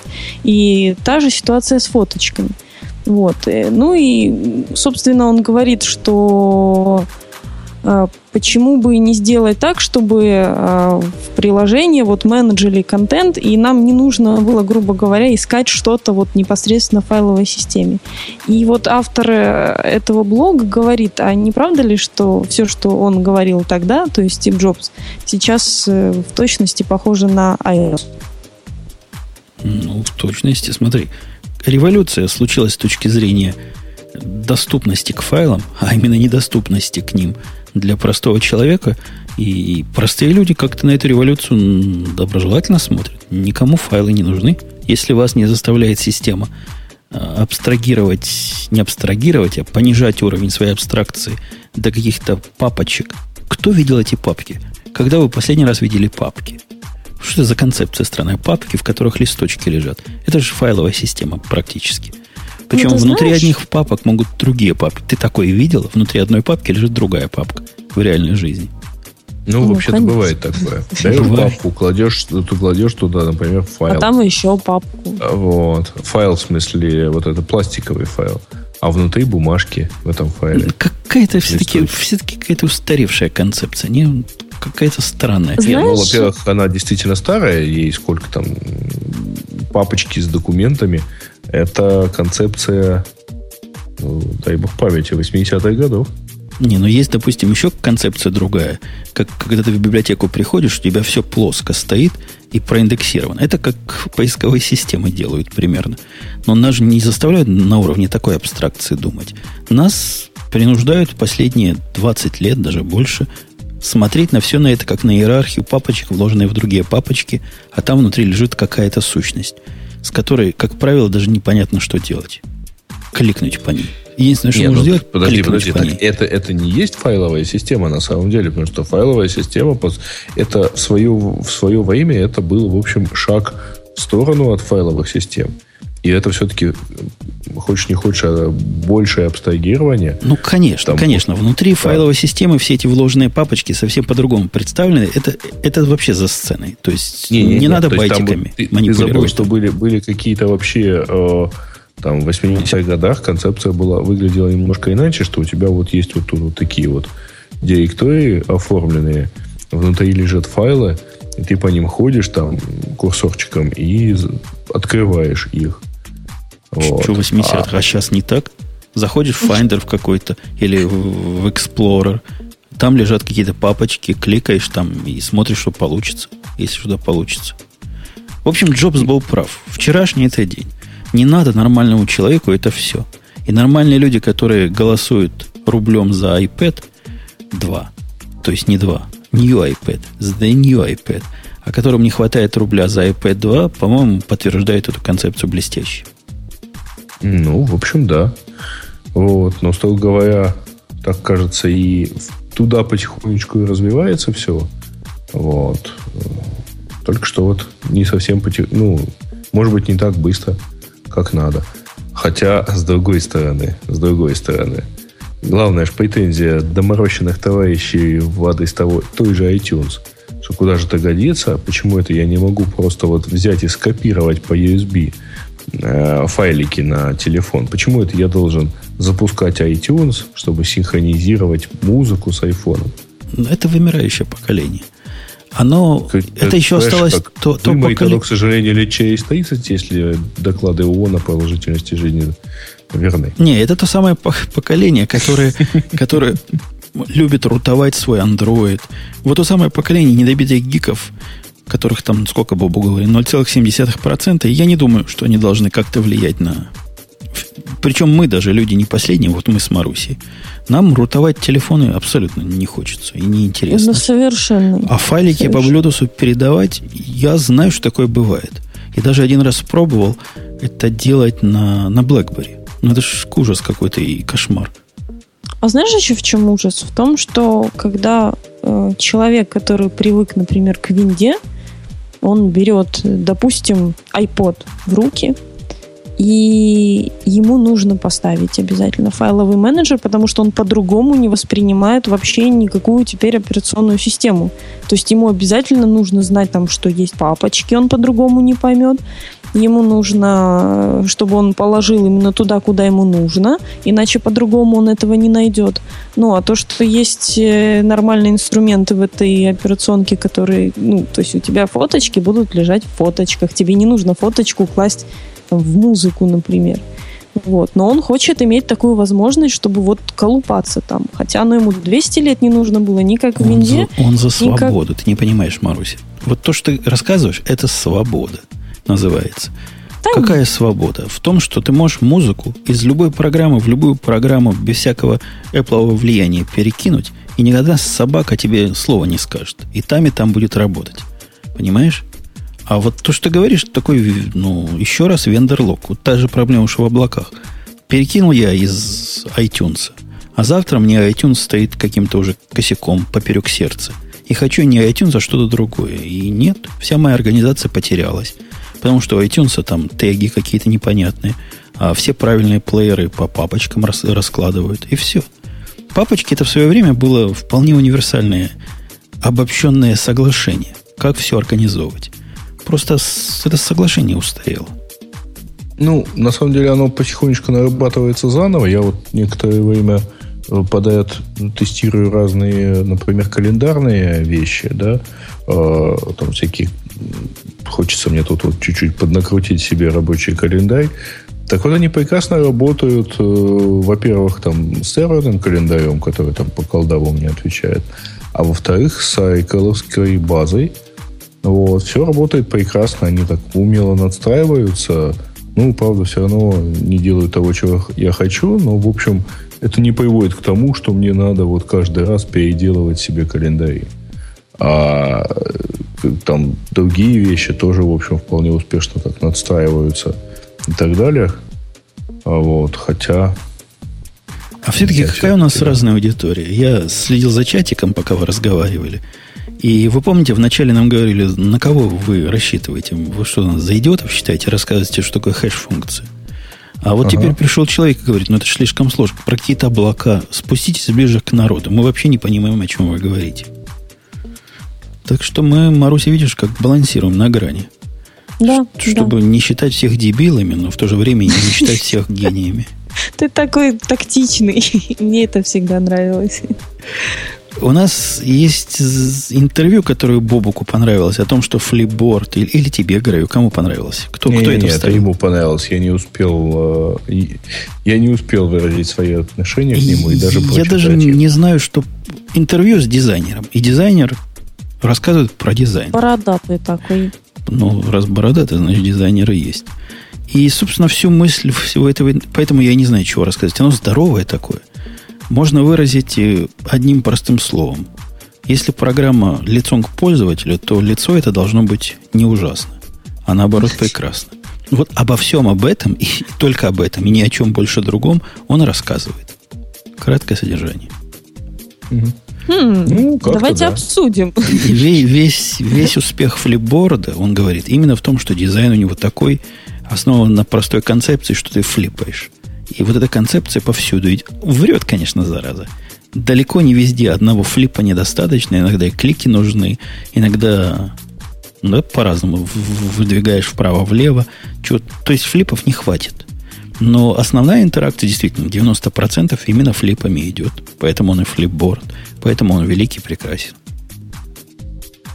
Я бы поспорила, да вот как бы... Единственное, что мне в флипборде не нравится, это то, что когда ты его используешь э, на каком-то одном устройстве, например, на iPad, то и потом хочешь его на айфоне использовать, то у тебя теряется концентрация, потому что там в бок нужно, а на айфоне вниз-вверх. Да-да, мне это тоже кажется очень спорным решением. И всегда, всегда я путаюсь, куда двигать. Потому что с, на айфоне у меня есть флипборд, который вниз-вверх двигать надо, и зайд, который надо, как положено, вправо-влево. В общем, сложно. Сложно головой все это вместить. По-моему, тут они ошибочку допустили. Я э, угу. просто видел к, презентацию, условно говоря, этого, ну, там, когда его показывали в течение по-моему, было через несколько дней после того, как его запустили.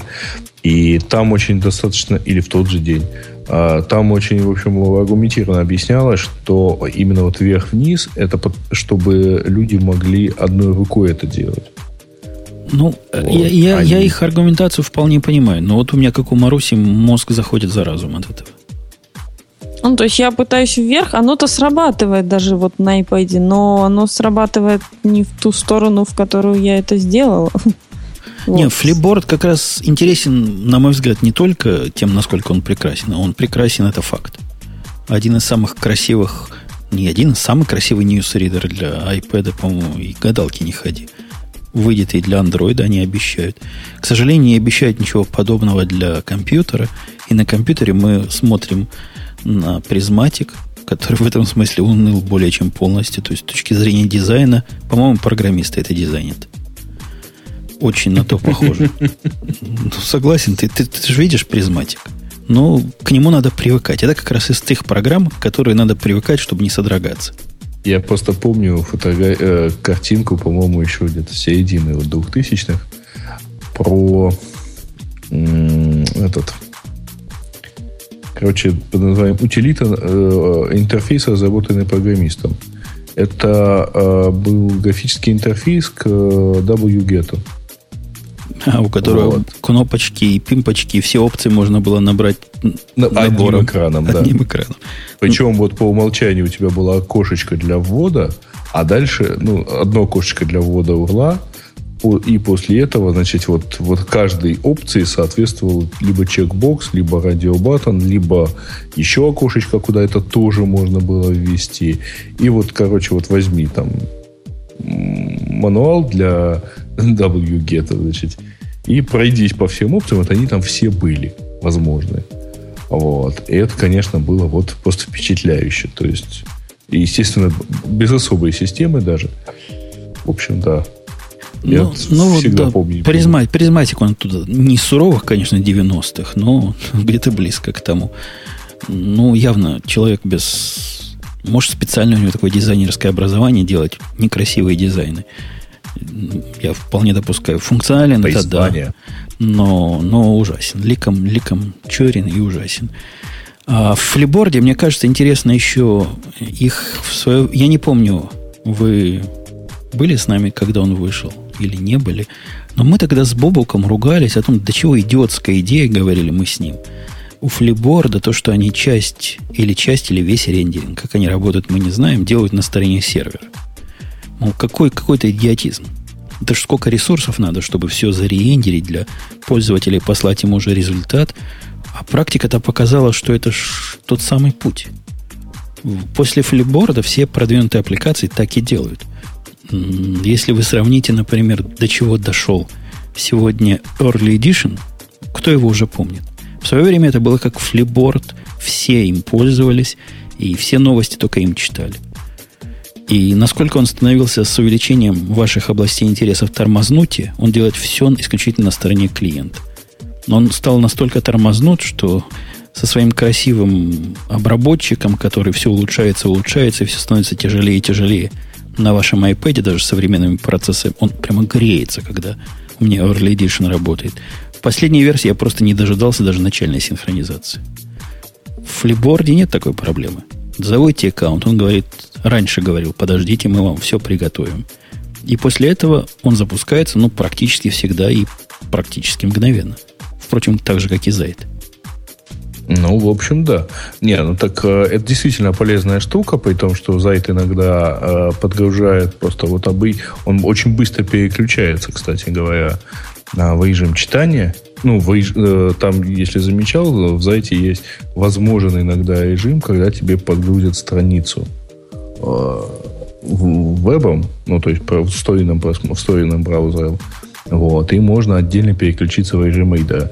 Вот. Но это действительно положительно. Я тебе что хотел сказать, собственно, главное это, а, что вообще-то вот этот самый Early Edition или, или что, что-либо угодно еще, оно же фактически было очень-очень узким чем-то для очень-очень узкой аудитории.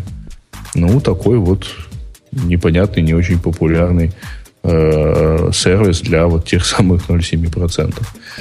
А Flipboard и Zite это стали такие вот мейнстрим сделали. Ну, стали мейнстрим, действительно. И то, что он выдавил других подобных, это исключительно заслуга его дизайнерской. Дизайну, да. А, потому что технологически такие в то время уже были. Как называется, не помню, с картинками был. Я им одно время даже пользовался, такой разухабистый. Его потом Не, ну там, продали. в общем, идея, идея это была... Ну, хотя, с другой стороны, э, э, идея... Ну, причем она была много раз уже повторена с тех пор. Э, идея в том, что надо взять там твой твиттер-аккаунт, вытащить оттуда все ссылки и показать тебе в виде газеты. Вот. Ну да. Да, и газета красивая, газета приятная, и газету приятно помацкать в руках. Марусенька, а, не Марусенька, у нас граюшечек есть. Я уже да. даже забыл, что у нас... На какую тему? На тему наших ну, слушателей. Ах, на тему Разгадать. наших слушателей. А может быть, Марусечка, не? Не, Марусечка отдувала из-за тебя сколько? Два или три даже раза. Это ужасно. Как это ужасно. бедная отдулась, Я тебе да? мстю. Обдулась моя страшна. Да. Кстати, по, а, до, до, того, как, до, того, до, того, до, до, до, до того, как ты темы трогаешь, у меня есть э, рекламация. Во-первых, если вы будете вот так себя вести и оставлять 4 комментария, 4, по-моему, было, да, комментария, один из них спам, к гиковским выпускам, мы что-нибудь плохое подумаем. А вы же не хотите, чтобы мы плохое подумали? Те, которым гиковские выпуски интересны. А если вы любите обычные выпуски, так поднимите свое, на чем сидите. И не будьте то, чем землю роют. А пишите темы, предлагайте. Землеройкой? Как, как мне нравится это древняя образность мудрого народа. И богу. То, чем землю роют, пусть догадаются к следующему выпуску самые догадливые. Да. Значит, а, так, ну комментариев, в общем, не, не очень много, и голосуют, кстати говоря, тоже не очень. Видимо, они все-таки, знаешь, они промахивались мимо гековского выпуска, потому что тут э, первый комментарий, который еще всем понравился, это про свеженькую Haskell платформу. Слушателям Хаски. Нет, дорогой Хаски, ты подожди три недели, а потом перепости. Ну, может быть, к тому времени вы сами, так сказать... Так, вторая тема тоже примерно так. Типа, что параллелизмом, за параллелизмом наше все, бесплатного супа больше не будет. Э, на самом деле, это перевод статьи об основных тенденциях развития процессоров и что эти тенденции значат для программистов. Вот, и это крупнейшая эволюция в области программного обеспечения. Как я люблю вопрос, который в конце. ОП. Как видит развитие языков ведущий, на какой язык ориентироваться, чтобы в будущем быть востребованным? Это ясное дело, на Haskell или Erlang ориентируйтесь. Будет вам счастье. Конечно. Вот. Оба проекта на Erlang напишите вы один, да. Так, о, вот, кстати, хорошая тема. IPv6. 6 а июня был э, так называемый IPv6 World Launch, IPv6 Day и так далее. В общем, к этому многие готовились. Маринка, расскажи, пожалуйста, у вас DNS-сервера по IPv6 отвечают уже? Да, они отвечают еще с э, прошлогоднего IPv6 дня, когда на сутки все, все там сделали и для IPv6 тоже, там и Google принимал участие в этой кампании. Кстати, Ник тоже официально заявку мы подали и тоже отвечали там по IPv6 в тот день. И, соответственно, у нас работает уже все год, и поэтому этот день совершенно не был для нас чем-то примечательным потому что оттестили еще тогда. И, в принципе, для всего мира это не было чем-то особо примечательным. А, все переживали вот э, действительно год назад. Это было очень много и э, информационного шума на эту тему, что все сломается, все будет плохо. Но, тем не менее, все отлично, все нормально. Может, где-то избоило, но не настолько. Слушай, а скажи мне, пожалуйста, а у вас ник UA почему не резолвится в IPv6 адрес? Ты имеешь в виду сайт? Я имею в виду домен. Ну, не знаю. Это, наверное, надо будет кому-нибудь сказать об этом. Кому-нибудь больно побить. Ну, то, что DNS-провайдеры первым делом должны IPv6 поддерживать все. Это... А это ты сейчас протестил? Подожди, извините. Вот тебе Я сейчас сказал протестили, да. и, и вижу только обычный IP4 и, и, адрес. И, и запись обычную. Ну да, 4 это у тебя. То есть, Марусенька, как, как, как минимум ваши должны перейти, а то нам всем остальным лапу сосать. Потом, mm-hmm. значит, вторым этапом должны перейти крупные сервера, да, туда. Третьим этапом пользователи должны каким-то образом, то есть провайдеры должны обеспечивать подключение V6, честное IPv6, чего тоже время займет. Короче, еще не один год нас ожидает вот этот самый день перехода на IPv6? Не, ну там долго переходить, потому что э, там, условно говоря, да, во-первых, конечно, во-первых, пока все, не, все, все провайдеры не смогут перейти туда. Вот. Во-вторых, кстати говоря, все домены бы неплохо перевести на вот, вот это самое IPv6. Ну, строго говоря, жить, э, ну, полный переход произойдет тогда, когда ты сможешь жить в интернете, имея только IPv6 connectivity. Ну, к счастью, это не бинарный процесс. Он не, ну, к счастью, это не совсем обязательно. да, он сосуществует, но тем не менее, вот тогда, наверное, можно будет считать, что вот полностью все перешли. Вот. Ну, перешел, кажется, Google, перешел Amazon, перешел Facebook, перешел, э, кстати, вот ВКонтакте имеет IPv6 адреса отвечает. А когда сказано, что Яндекс перешел, это что означает? А, у нас на IPv6 переехал Яндекс.ком. Ну, то есть, как переехал, поддерживает. Вот, потому что, ну, у нас все-таки очень много внутри всяких сетевых вещей.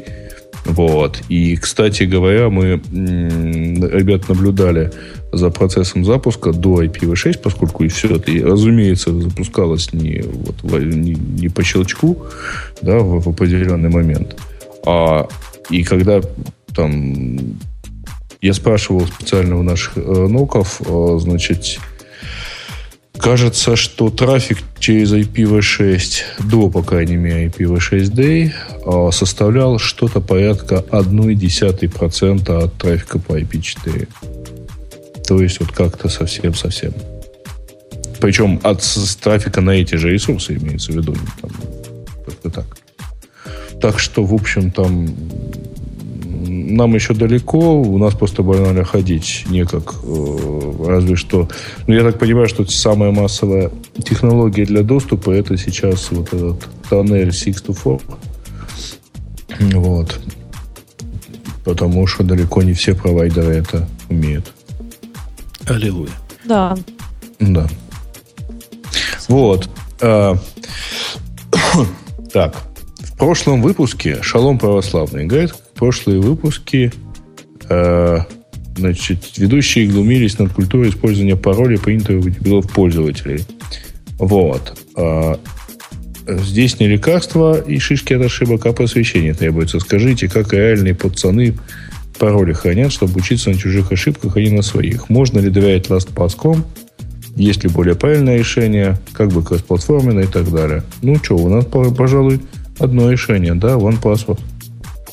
Ну, оно с точки зрения кроссплатформенности между, Хромает, да. между Mac Нет, и что, iOS есть, есть. переводится только. Не, не, почему? Есть для винды. Есть для винды? Да, есть для винды и есть э, Android. Ну, я бы сайтикам, которые хранят пароли, вот точно бы не доверял.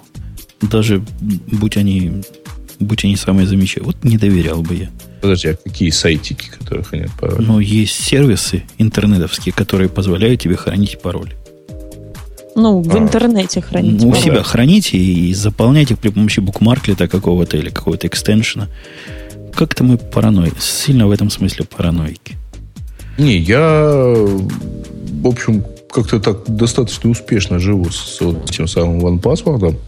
Вот, потому что, во-первых, ну, он там хранит все на Dropbox, чем, поскольку у Ты него хранишь все на дробоксе, а параноики настоящие, вот как мы с Маруси, хранят э, в секретном контейнере, который их потом уже хранится на дробоксе. На Dropbox, да. Сам по себе совершенно уже секретно зашифрованный файл. Мы кладем Нет, э, подожди, в подожди. encrypted FS. как раз, э, как раз сам по себе вполне себе... за- Он сам себе базу шифрует. Да-да-да, это они тебе сказали. Они тебе Ага. сказали, что шифруют. А, а нам, мы с Маруси не верим в чужие слова. Мы не хотим, А. чтобы за нас там кто-то шифровал, мы сами своего добавим. Сейчас, когда вы договоритесь до того, что вообще-то там вы храните на самом деле только этот MD5 от ваших паролей, Один MD5 на все пароли.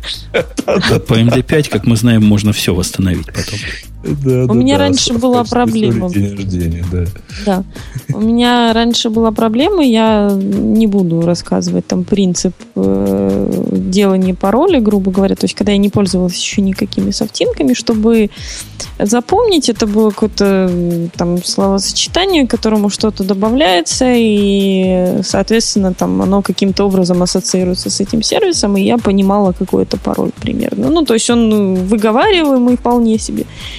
И потом я подумала на секундочку, что, например, допустим, мой бойфренд узнает один пароль от э, одного сервиса, пусть это будет самый унылый какой-нибудь сервис, которым я никогда не пользуюсь, и он может взломать все мои аккаунты, включив чуть-чуть мозг.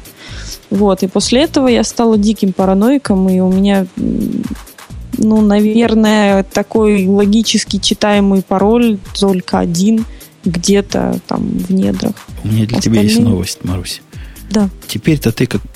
Одна из наших рекомендаций вот к вопросу Рэби 123. Не повторять пароли, не хранить их в голове, генерировать строгие пароли при помощи правильных программ. Мгм. Но после этого у тебя же, Маруся, новая проблема. Теперь у тебя бойфренд достаточно пару, мастер пароля к твоему м, OnePassword, чтобы узнать все остальные пароли. Слушай, ну чтобы узнать мастер-пароль к моему OnePassword, это надо реально очень извратиться и с паяльником ко мне прийти, наверное. А, Бойфренды эти умеют по-всякому извращаться. У них- э, а у них не паяльник, да.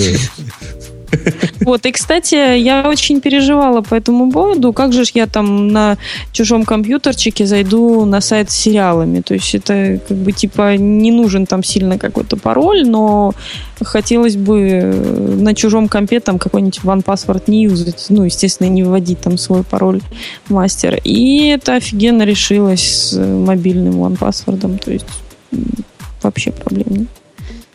Понятно, что могут быть случаи, когда я забуду телефон и все такое, но опять же, это уже другое. Спрашивает меня, храню ли я в результате два файла. Один чистый, другой шифрованный на Dropbox. Ну да, синхронизация идет через шифрованный файл при помощи EncryptFS. А сам по себе их родной файл, ну тут ничего я не сделать не могу, его надо хранить. Для увеличения паранойи храним его на шифрованном разделе. Разделе, который валетом, валетом зашифрован. Ну вот таким вот образом мы параноики предохраняемся.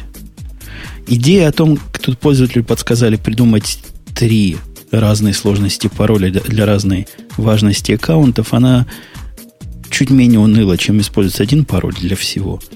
И примерно так же устойчиво. Это не, не, не наш путь. Там единственная проблема, которая есть у меня, это использование ну, там у есть некоторое количество паролей все-таки статических. То есть, если большую часть я просто не знаю, они сгенерированы ванпаспортом и лежат в нем, вот, то какую-то часть паролей все равно надо как-то запоминать. Вот.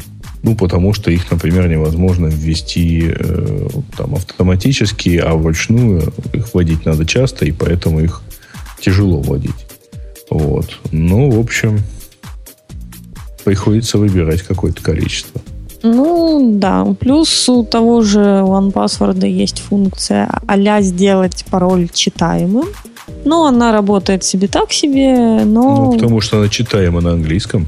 Ну, блин. Не, ну понятно, что она читаема на английском, но даже на английском она не всегда читаема. Не, ну но, можно, можно себя, принципе... Маруся, представляешь, представить себя еще и шпионом.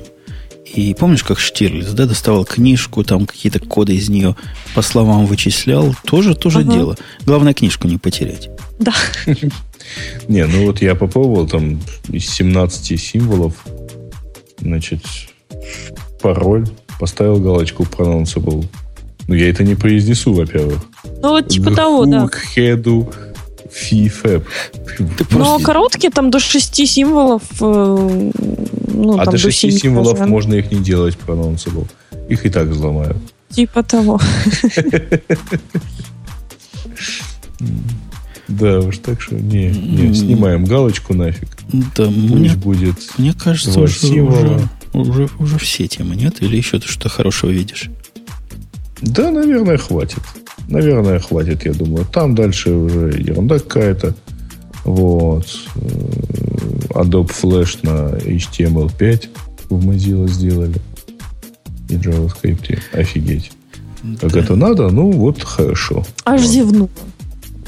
Да, давайте заканчивать. Давайте заканчивать. И, и наш Рипер тоже как-то намекает. Он через два часа делает новый файл. Вот сейчас он сделал новый файл. Как бы нам он этим намекает, что пора. Сегодня не было Бобока, но мы и без Бобока могем. Хотя не так, конечно, как с Бобоком, но моем. Согласны? Ну, справились. Ну, да, да справились. ну, справились. Молодцы. Все остальные пришли. Пришла Маруся, которая в прошлый uh-huh. раз пропустила гнусно и прислала какое-то криптованное сообщение, видимо, хэш от него прислала, да, ты, Маруся? Конечно, то, да, там, то ли нет, нет меня, то ли меня нет, то ли еще что-то. Может, действительно взломали твою подпись. Грей не пришел, по-моему, даже ничего не сказал. Просто не пришел, и все. Не, он как сказал. не пришел? Подожди. Я, не пришел. Я, я сейчас где? Или ты про Нет, прошлый, прошлый, прошлый раз. раз? Я за прошлый раз вас а. еще пинаю. А, а, то есть я, то, что я не пришла в этот раз, тебя не смутило, да? А он, видишь, он своя хата с края. У них там у всех в Украине хаты. Ну, Маруся, ты, Как раз, ты как раз мне отвечал на этот. Ну, может, я кому-то да, отвечал. Да. Это у меня с памятью проблемы. Вот. Нет, про ложность ты хотел обсудить с Марусей. Да. А вот он, да, он потом, как всегда, пришел и в прошлый раз, и в этот раз, и даже придет в следующий раз, а в какой-то из разов он не придет. Какой-то из разов он будет А в какой-то из разов он вам пойдет в страшном сне, да. И на этой оптимистической ноте ждите Умпутуна в страшном сне. Готовьтесь к следующему выпуску. Он тоже будет не гиковский. По не, мнению некоторых он был слишком сложный сегодня, по мнению других он был слишком простой. То есть мы справились с задачей, да. потому да. что по больнице в среднем, дорогие больные, получилось нормально. Все, до следующей недели приходите, выздоравливайте, будет интересно. Пока. Пока. Пока.